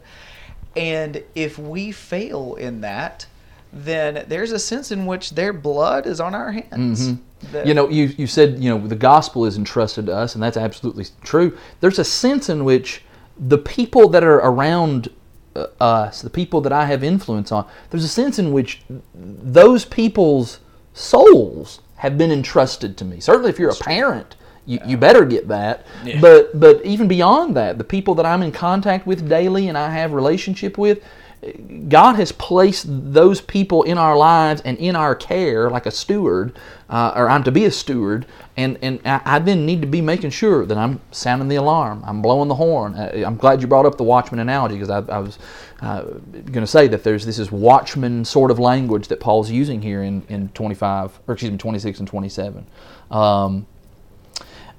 He then says in verse 28 now to these elders, pay careful attention to yourselves and to all the flock in which the Holy Spirit has made you overseers to care for the church of God, which he obtained with his own blood. Now, it's kind of a jam-packed verse there as we think about the work of elders. Maybe the first thing that I'd want to say about this is that right here in this one little text, we actually have all three of the biblical terms that are used for what we just call elders. Back there in verse 17. Verse 17 is when he first uses, or Luke uses, he called the elders of the church to come to him. And that's probably the most common term that we use. Certainly could denote an older man. It would denote someone who is older. It's not going to be some, 20-year-old kid riding a bicycle with a white shirt and a black tie, as sometimes those youths drive around pretending to be elders are. Then secondly, we have this word that's used in verse 28, overseers. The Holy Spirit has made you overseers. And then the ESV uses the term to care for the church of God. What's the New American Standard use? Shepherd. To shepherd. The flock of God, and that's the word. That's the correct usage of the word pastor or shepherd. Yeah. And we're pointing that out is because sometimes those terms get used like they're separate, like they're talking about separate roles. The most common of those would be pastor. How that word has been misused in the religious world today. Usually, if you say pastor, what are you talking about? Preacher. Yeah, you're just talking about the guy who's the preacher, at a local congregation. But that's not the way that term is used in the Bible. When you see the word shepherd, or in some translations I think do use the word pastor, it's talking about an overseer, it's talking about an elder, it's talking about a guy who meets the qualifications that are discussed in greater detail in Titus chapter 1 and 1 Timothy chapter 2, 3, I forget. I think it's chapter 3. Those are all one and the same. And really all three of those words kind of describe different facets of that man. The overseer word is the word, I think it's the word episkopos, which denotes some idea of management or superintendent, and that speaks to the idea maybe of kind of the decision-making component of an elder's work. I do think that far too often when we think about elders in a church, that's just what we think that they do. They make decisions about the color of the carpet or the budget or the maintenance of the building. And while, yes, there is some of that's part of it, that's not the main thrust. And actually, when we finish reading these verses here, I think we're going to come away realizing it's a whole lot more about that pastoring, that shepherding thing, that's the thing that Paul is really wanting to emphasize here.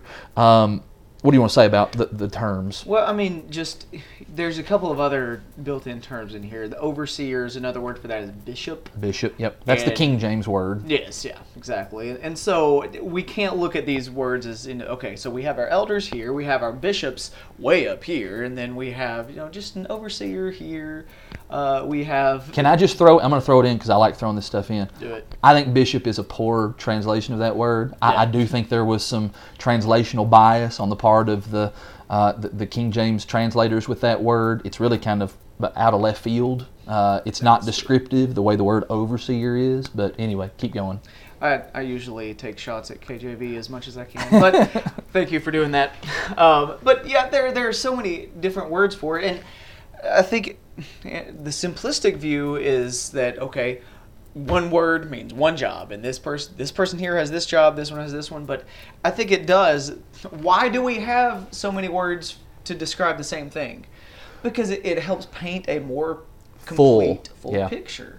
Why do we have synonyms? You know, there are lots of things we could talk about with that. I preached this past Sunday evening on the names of God, and I only discussed 6 of those, and somebody counted in the Bible there's like 72 different names of God. Mm. Well, why are there 72 different descriptions or titles for God? Well, because they all give us different, insight to His character and His nature, and I think that's no different here with talking about elders / shepherds / overseers. Yeah, Jesus was the light, but He was also the way. That's right. He was also the life. And I mean, He was the great shepherd. He was so many things. And, that's it. When we think about this task that God has given these men, this group of people, it's important to know that there's more than one thing that they're concerned with. You see a lot about how much they need to be involved with the teaching and of the doctrine of the group. I think that's hinted at here. Yeah. Well, maybe not so much hinted at, but he tells them. But it all goes back to you were entrusted with this because of what Jesus did. The church was purchased with His own blood, and He has made you overseers. Mm-hmm. It's not something that these men are doing for their own glory, their own credit.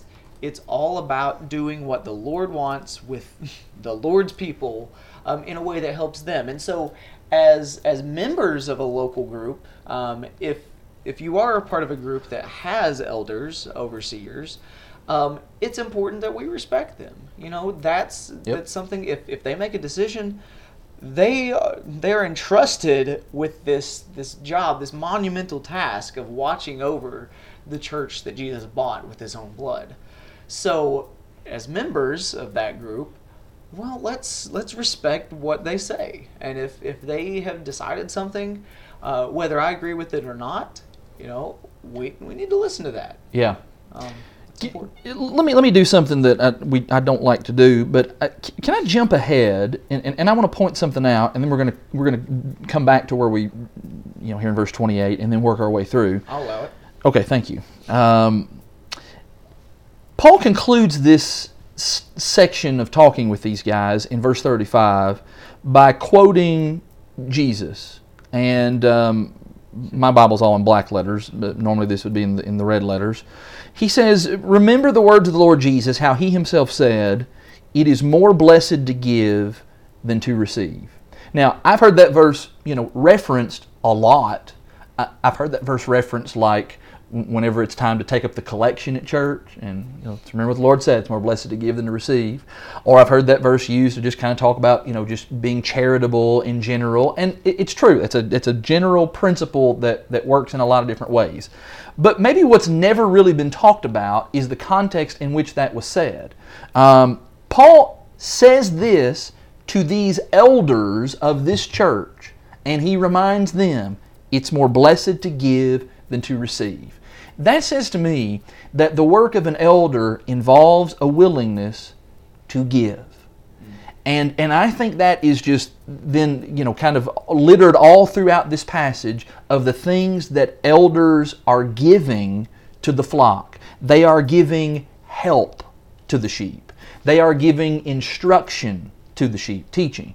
They are giving protection to the sheep. keep them from, the wolves and those who would ravage the flock of God.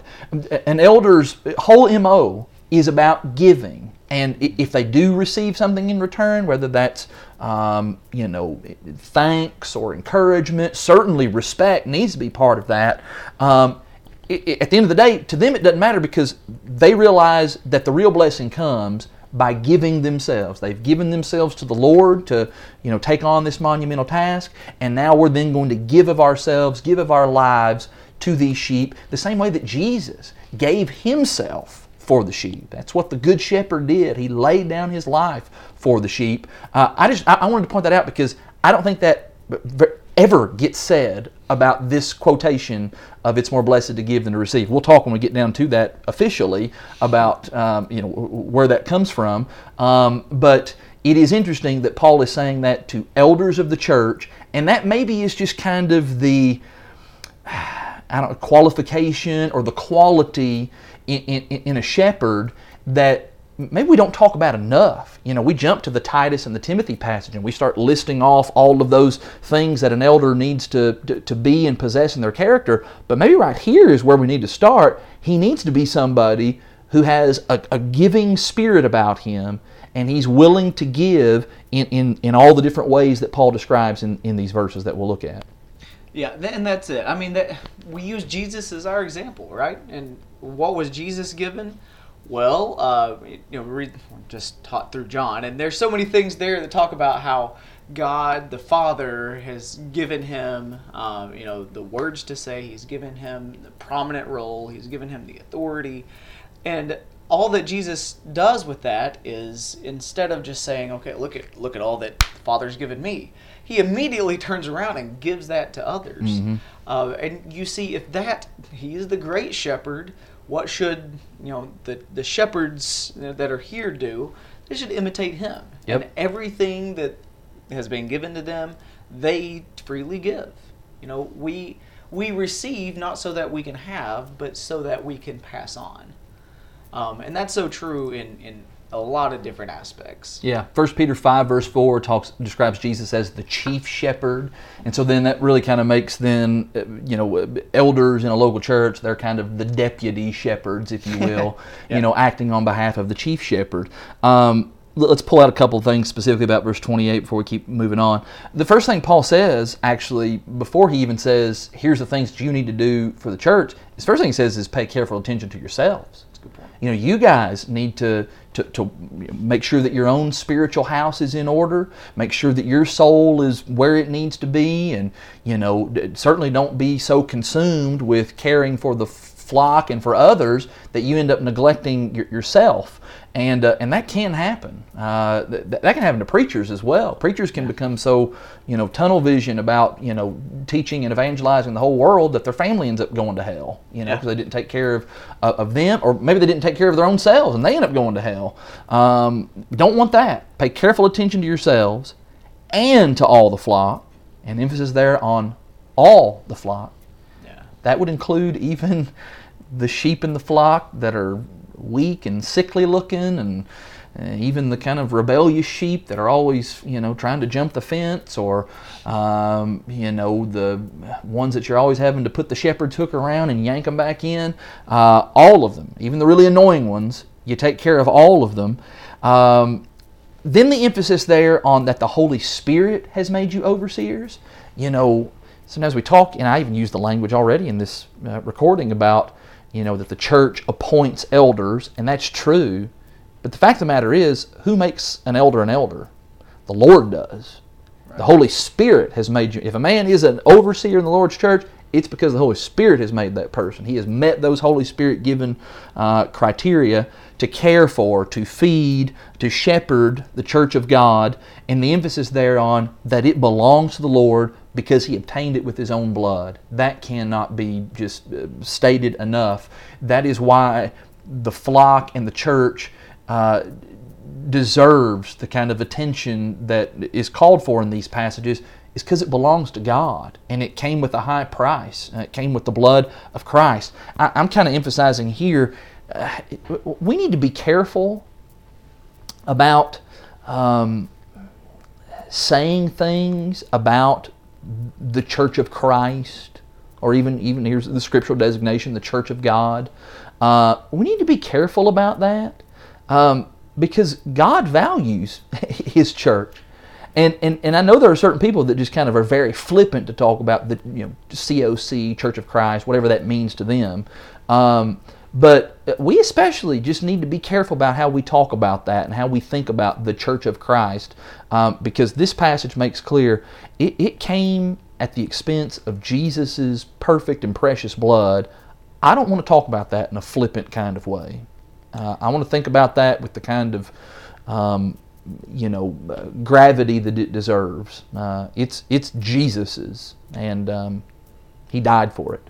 Yeah, and that cannot be overstated. I mean, you see so much in this about how it's never about us.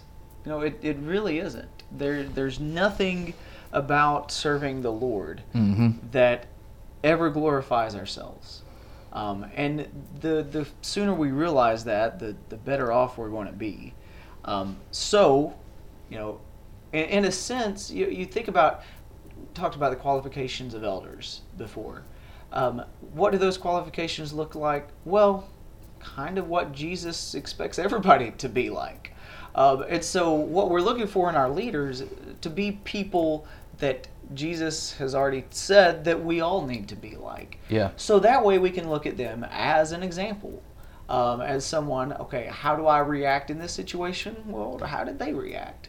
And hopefully we have people who are doing, like the first part of that verse there, being on guard for themselves. There's some people that I think take the approach to preaching as, I can tell you the right thing to do. I might not be able to do it myself, but at least I can tell you. Mm-hmm. That's not it. No, we have to do it. When I started preaching, I asked for some advice from different people. What sort of things should I look for, look out for? How could I be more effective as a preacher? That was like the big thing for me. I was always just thinking, okay, efficiency. What can I do? And best advice I received is like, live a life like Christ. Yeah. Just obey the Lord, and it's that's it. The more experience you have in listening and obeying and doing what the Lord says, the better we're going to be equipped to help others. I think that sometimes I'm crossing a lot of territory here with this, but if we are focused on serving the Lord first and foremost, then we're going to be better equipped to help others as well.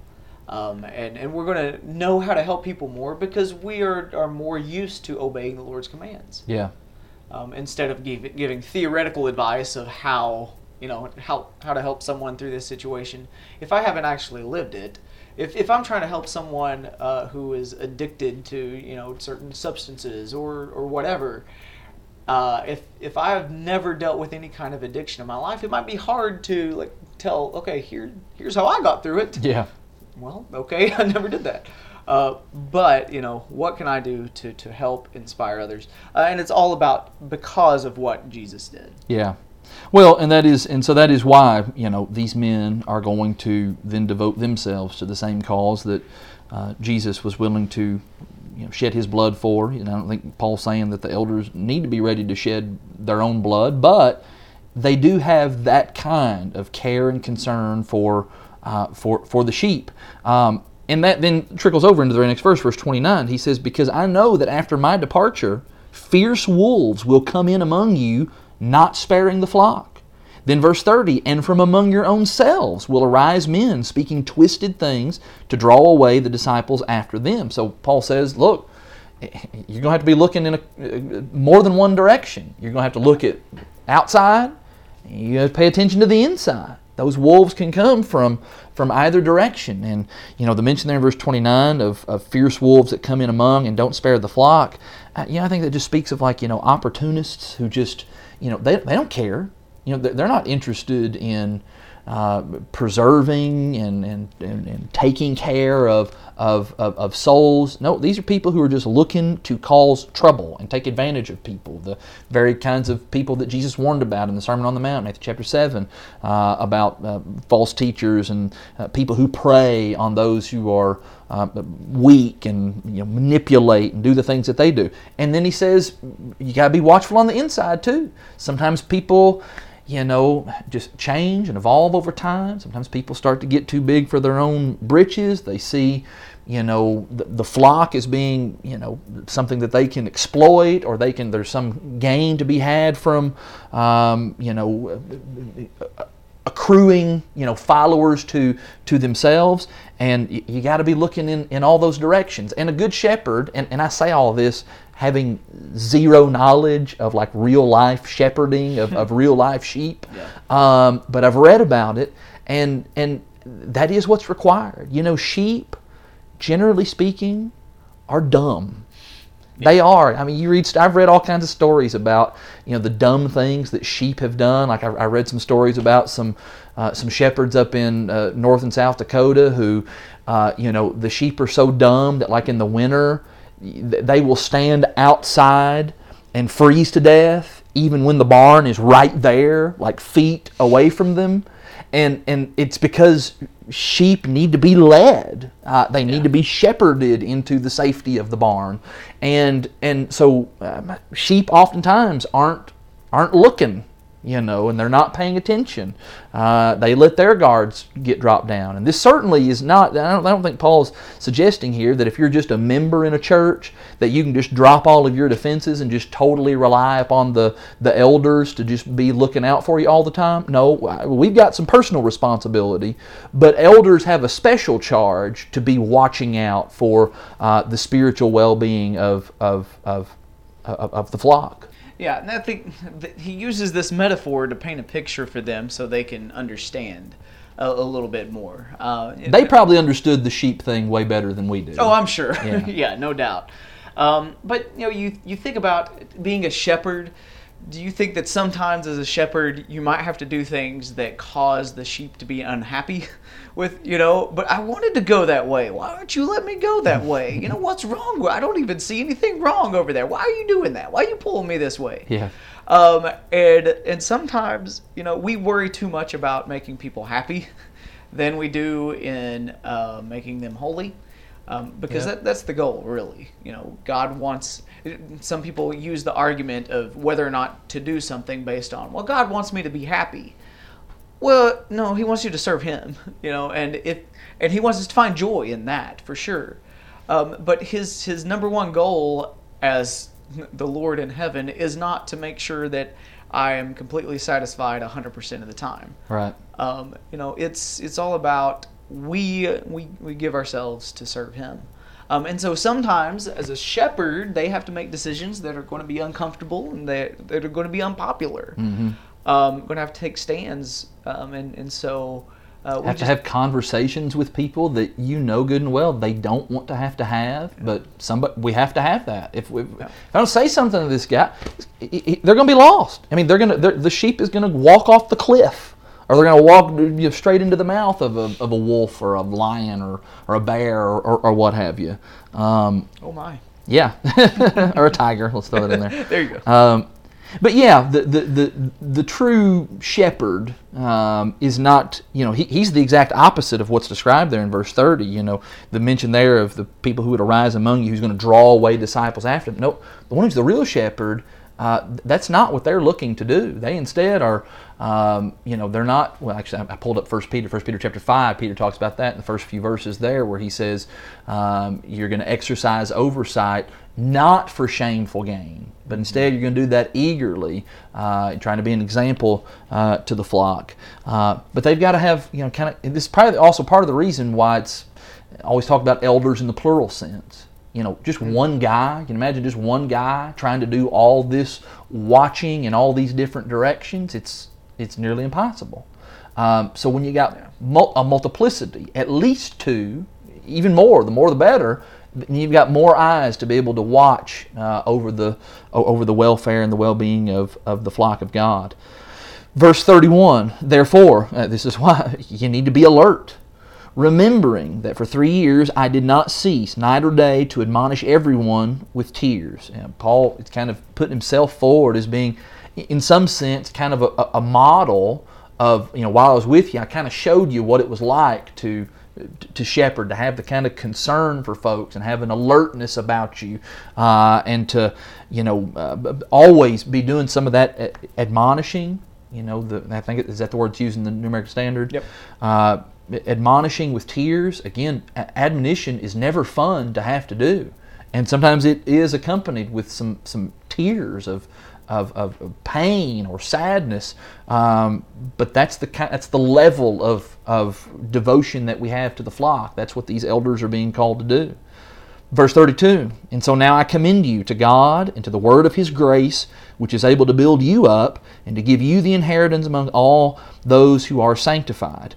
The emphasis here, once again, on the word. You know, you think about the tools that a shepherd uses. You know, I mentioned earlier the crooked staff that a shepherd would use, or, you know, the other items.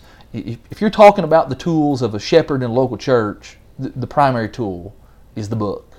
You know, here's a parent who maybe they've got a son who's kind of rebelling or, you know, not really showing spiritual interest, and so they call the elders to come over. I'll go ahead and give you some insight, parents. If you call the elders, or even if you call the preacher to come and sit down and to talk with your kids, we got one tool in our arsenal. Yeah. It's the Bible. That's all we got. We don't have any, there's no magic formula about that. There's no really even any kind of special words. There's no other kinds of tricks up our sleeves that we can bring. We come with this, with the word of His grace that's able to build people up and provide the inheritance that we all want. And when people don't care about the word, I got nothing. That's all I got, yeah. And that's all that an elder's got. And so, don't call for the elders of the church to come, you know, speak, whether it's to your kid or to you or to anybody else, thinking that they've got some kind of a magic wand. Nope, they're going to bring the book, and that's it. That's all that there is. Yeah, that's, you know, when we think that we can survive without regularly studying the Bible, without looking at God's Word, you know, how do we expect to be built up? How do we expect to gain the inheritance? Because that's what that verse says, right? Yeah. You know, that's how we get built up. That's how we have the inheritance. And so there's so many things to think about with that. If that's something you want for yourself, then we need to be studying. If that's something that we want for others, well, that's what we need to appeal to them with. You know, it's not... nothing else but the word really matters. If we were able to get people, you know, in the doors and, you know, convert them without the word, you know, what is that? What are we converting them to? Yeah. You know, it's not to have an inheritance among those who are sanctified. It's something entirely different. Yeah. It is. And so when we try to appeal to people in different ways, and or if we just get this mentality of, well, there's just got to be something I can do, or there's got to be some other way that I can appeal to these people, because, you know, they're just not listening. Well, you know what we find in the Bible? People who don't listen. And Jesus himself, not everybody followed him. You know, Paul, he spoke really well. Not everybody listened to him either.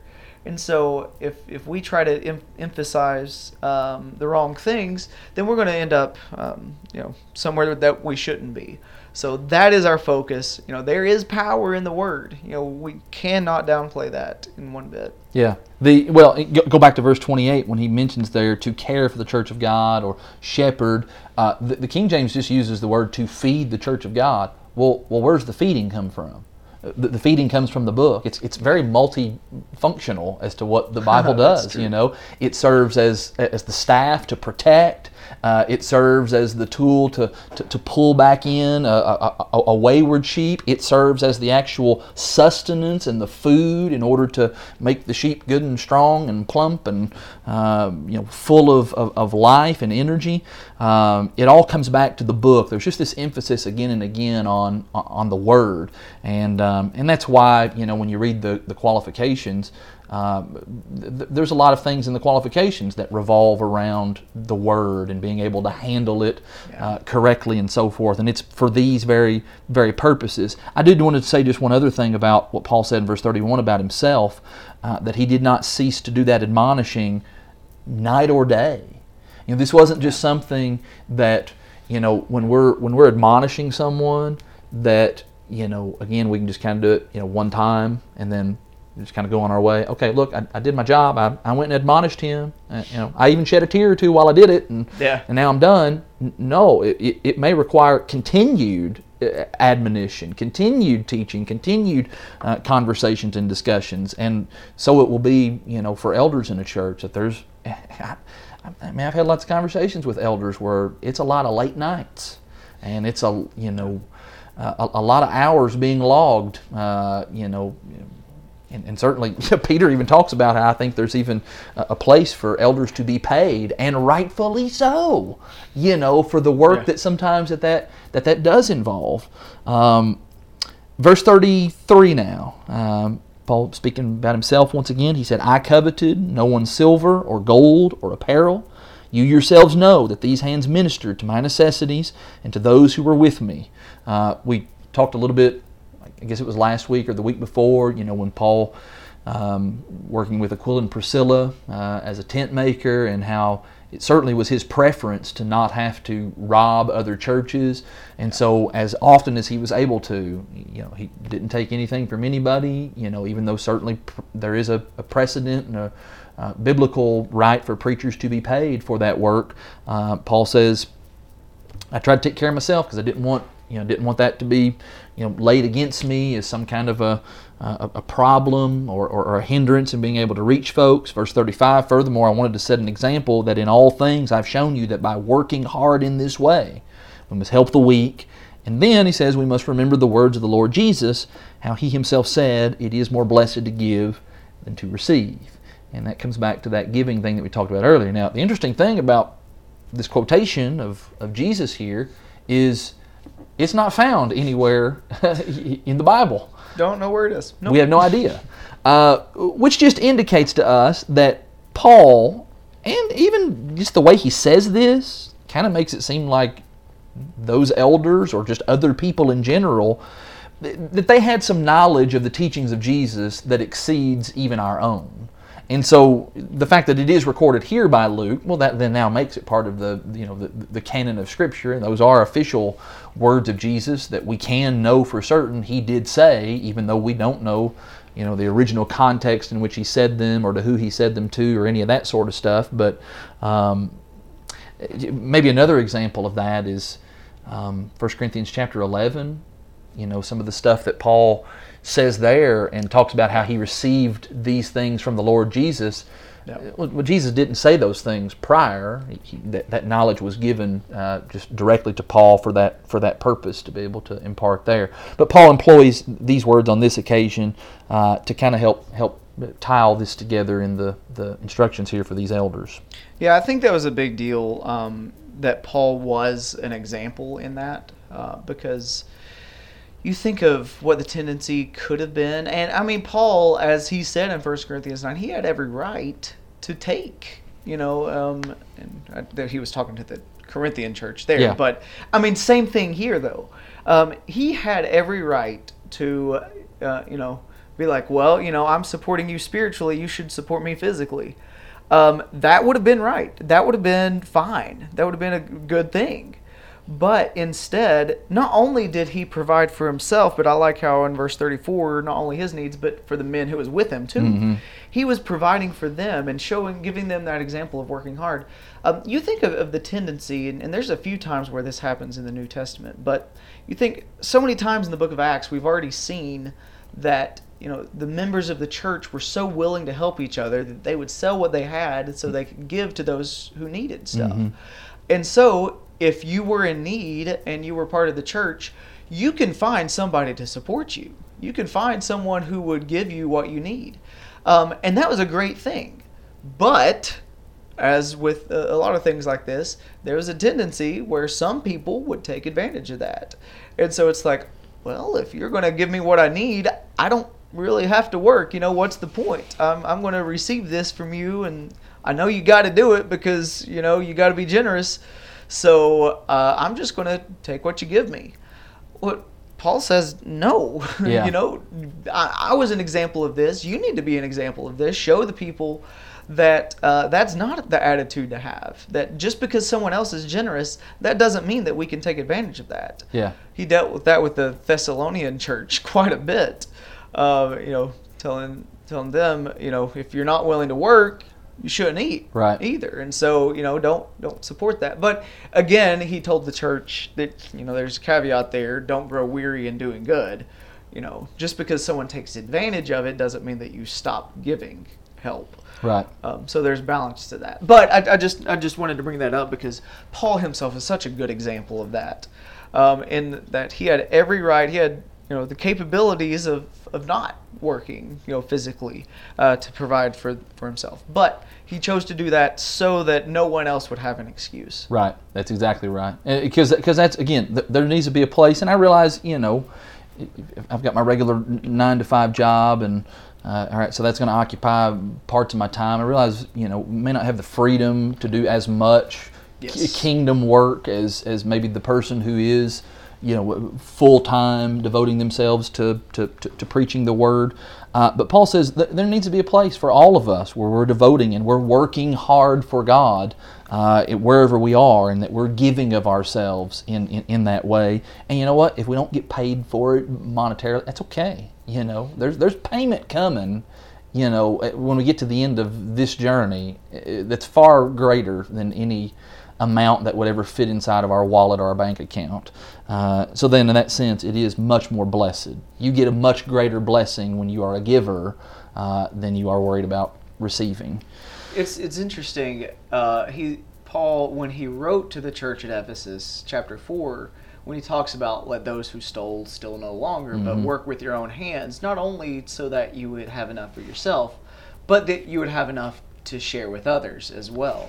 And so I wonder if that is sort of, you know, he's talking about that issue here, you know, that it is stealing if you accept, you know, help when you don't need it. I mean, that's what it is. And so, but that whole attitude, we would be fixed in so many aspects of our lives if we listen to that. It's more blessed to give than receive. It's got wide-ranging application, and we could spend a lot of time on it, but let's wrap this up. 36 through 38 concludes it. And when he had said these things, he knelt down and he prayed with them all, and there was much weeping on the part of all. They embraced Paul and they kissed him, being sorrowful most of all because of the word he had spoken, that they would not see his face again, and they accompanied him to the ship. And so everybody who's gathered here, Paul, the elders, there may have even been some others. You know, Paul had sent some messengers in to get them and bring them, and some of these other travelers, maybe they were present as well. But there's just kind of this visible display of emotion, and there's absolutely a place for that. And, you know, certainly you go to extremes where there's, you know, emotionalism, that is, you know, having emotions just for the sake of emotions and putting on some kind of a big display as if that in and of itself is a sign of spirituality. That's all just a bunch of nonsense. But this is the way it is in the family of God, that the bonds that we develop, and, you know, especially when we kind of are in the trenches together, and we go through the peaks, and we go through the valleys together, and we suffer together, and we laugh together, and there's that, all the lyrics of that song, God's Family, you know, that song, you know, and it talks about that, and so then it's natural that, you know, there are times where we are just going to, you know, weep with those who weep, Paul says, in Romans, but even right here, everybody's weeping together. There's you know, there's sadness, but I think it's tinged with some joy that we're part of God's family, and there's not really ever any final goodbyes in God's family. It's just a see you later. But there still is kind of the natural earthly feeling that these men have, where it says they were sorrowful most of all over the fact that Paul, you know, indicated that he would never see them again, and so.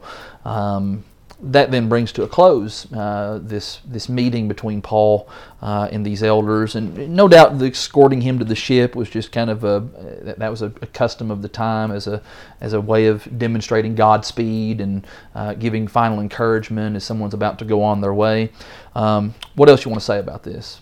Well, just one thing to just wrap up all my thoughts of this chapter is just that.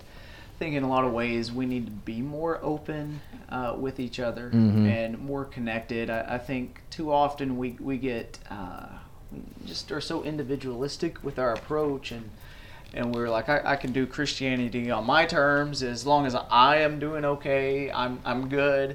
But we see so much, especially here, of being emotionally attached to people, emotionally attached to people who are teaching the gospel. You know, we just need to care more, and we yep. need to be involved more, open up to each other more, and to really realize we're in this struggle together, and we're trying to give encouragement wherever we can to each other, and we're trying to just be there, be an example to others, and to help equip others to the work of equipping others and reaching out to the world around us. And I think all this, with the few verses stick out to me, but I would just say not shrinking back, because mm-hmm. you know that's an important thing, but also the word that's able to build us up and give us the inheritance. I mean, that's where the power is, and that's why we've been saying every single time, keep studying. Yep.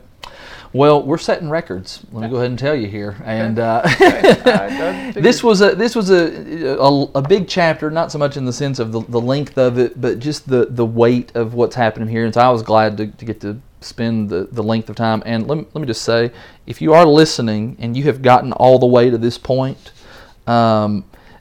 reach out to me. Would you send me an email or a text message if you know me personally, or drop a message on the church's Facebook page, because I want to give you a prize. I want to give you an award for being with us for the entirety of this particular session. You've been very gracious to listen to us ramble on this long, but we just get excited talking about the Scriptures with other people who are eager to talk about the Scriptures. And so we hope, and this has been the design of all of this from the beginning, is that to just show that it is possible to just sit down with another person, particularly someone who maybe is not a Christian. That would be the ideal thing. Mm-hmm. And to just discuss the Bible and come to an understanding of God's will for our lives. And we're getting a lot of that as we're watching these early Christians here in the book of Acts.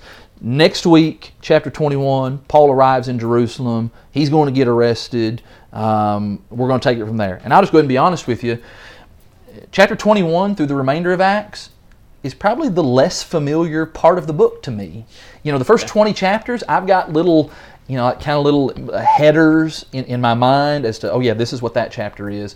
21 through 28, not as strong and familiar. So this will be helpful for me. Maybe you'll teach me some stuff along the way, and we hope will be of benefit to folks who are listening to us. Jason, thank you for joining me. Thank you, everybody, for listening. Talk to you next week.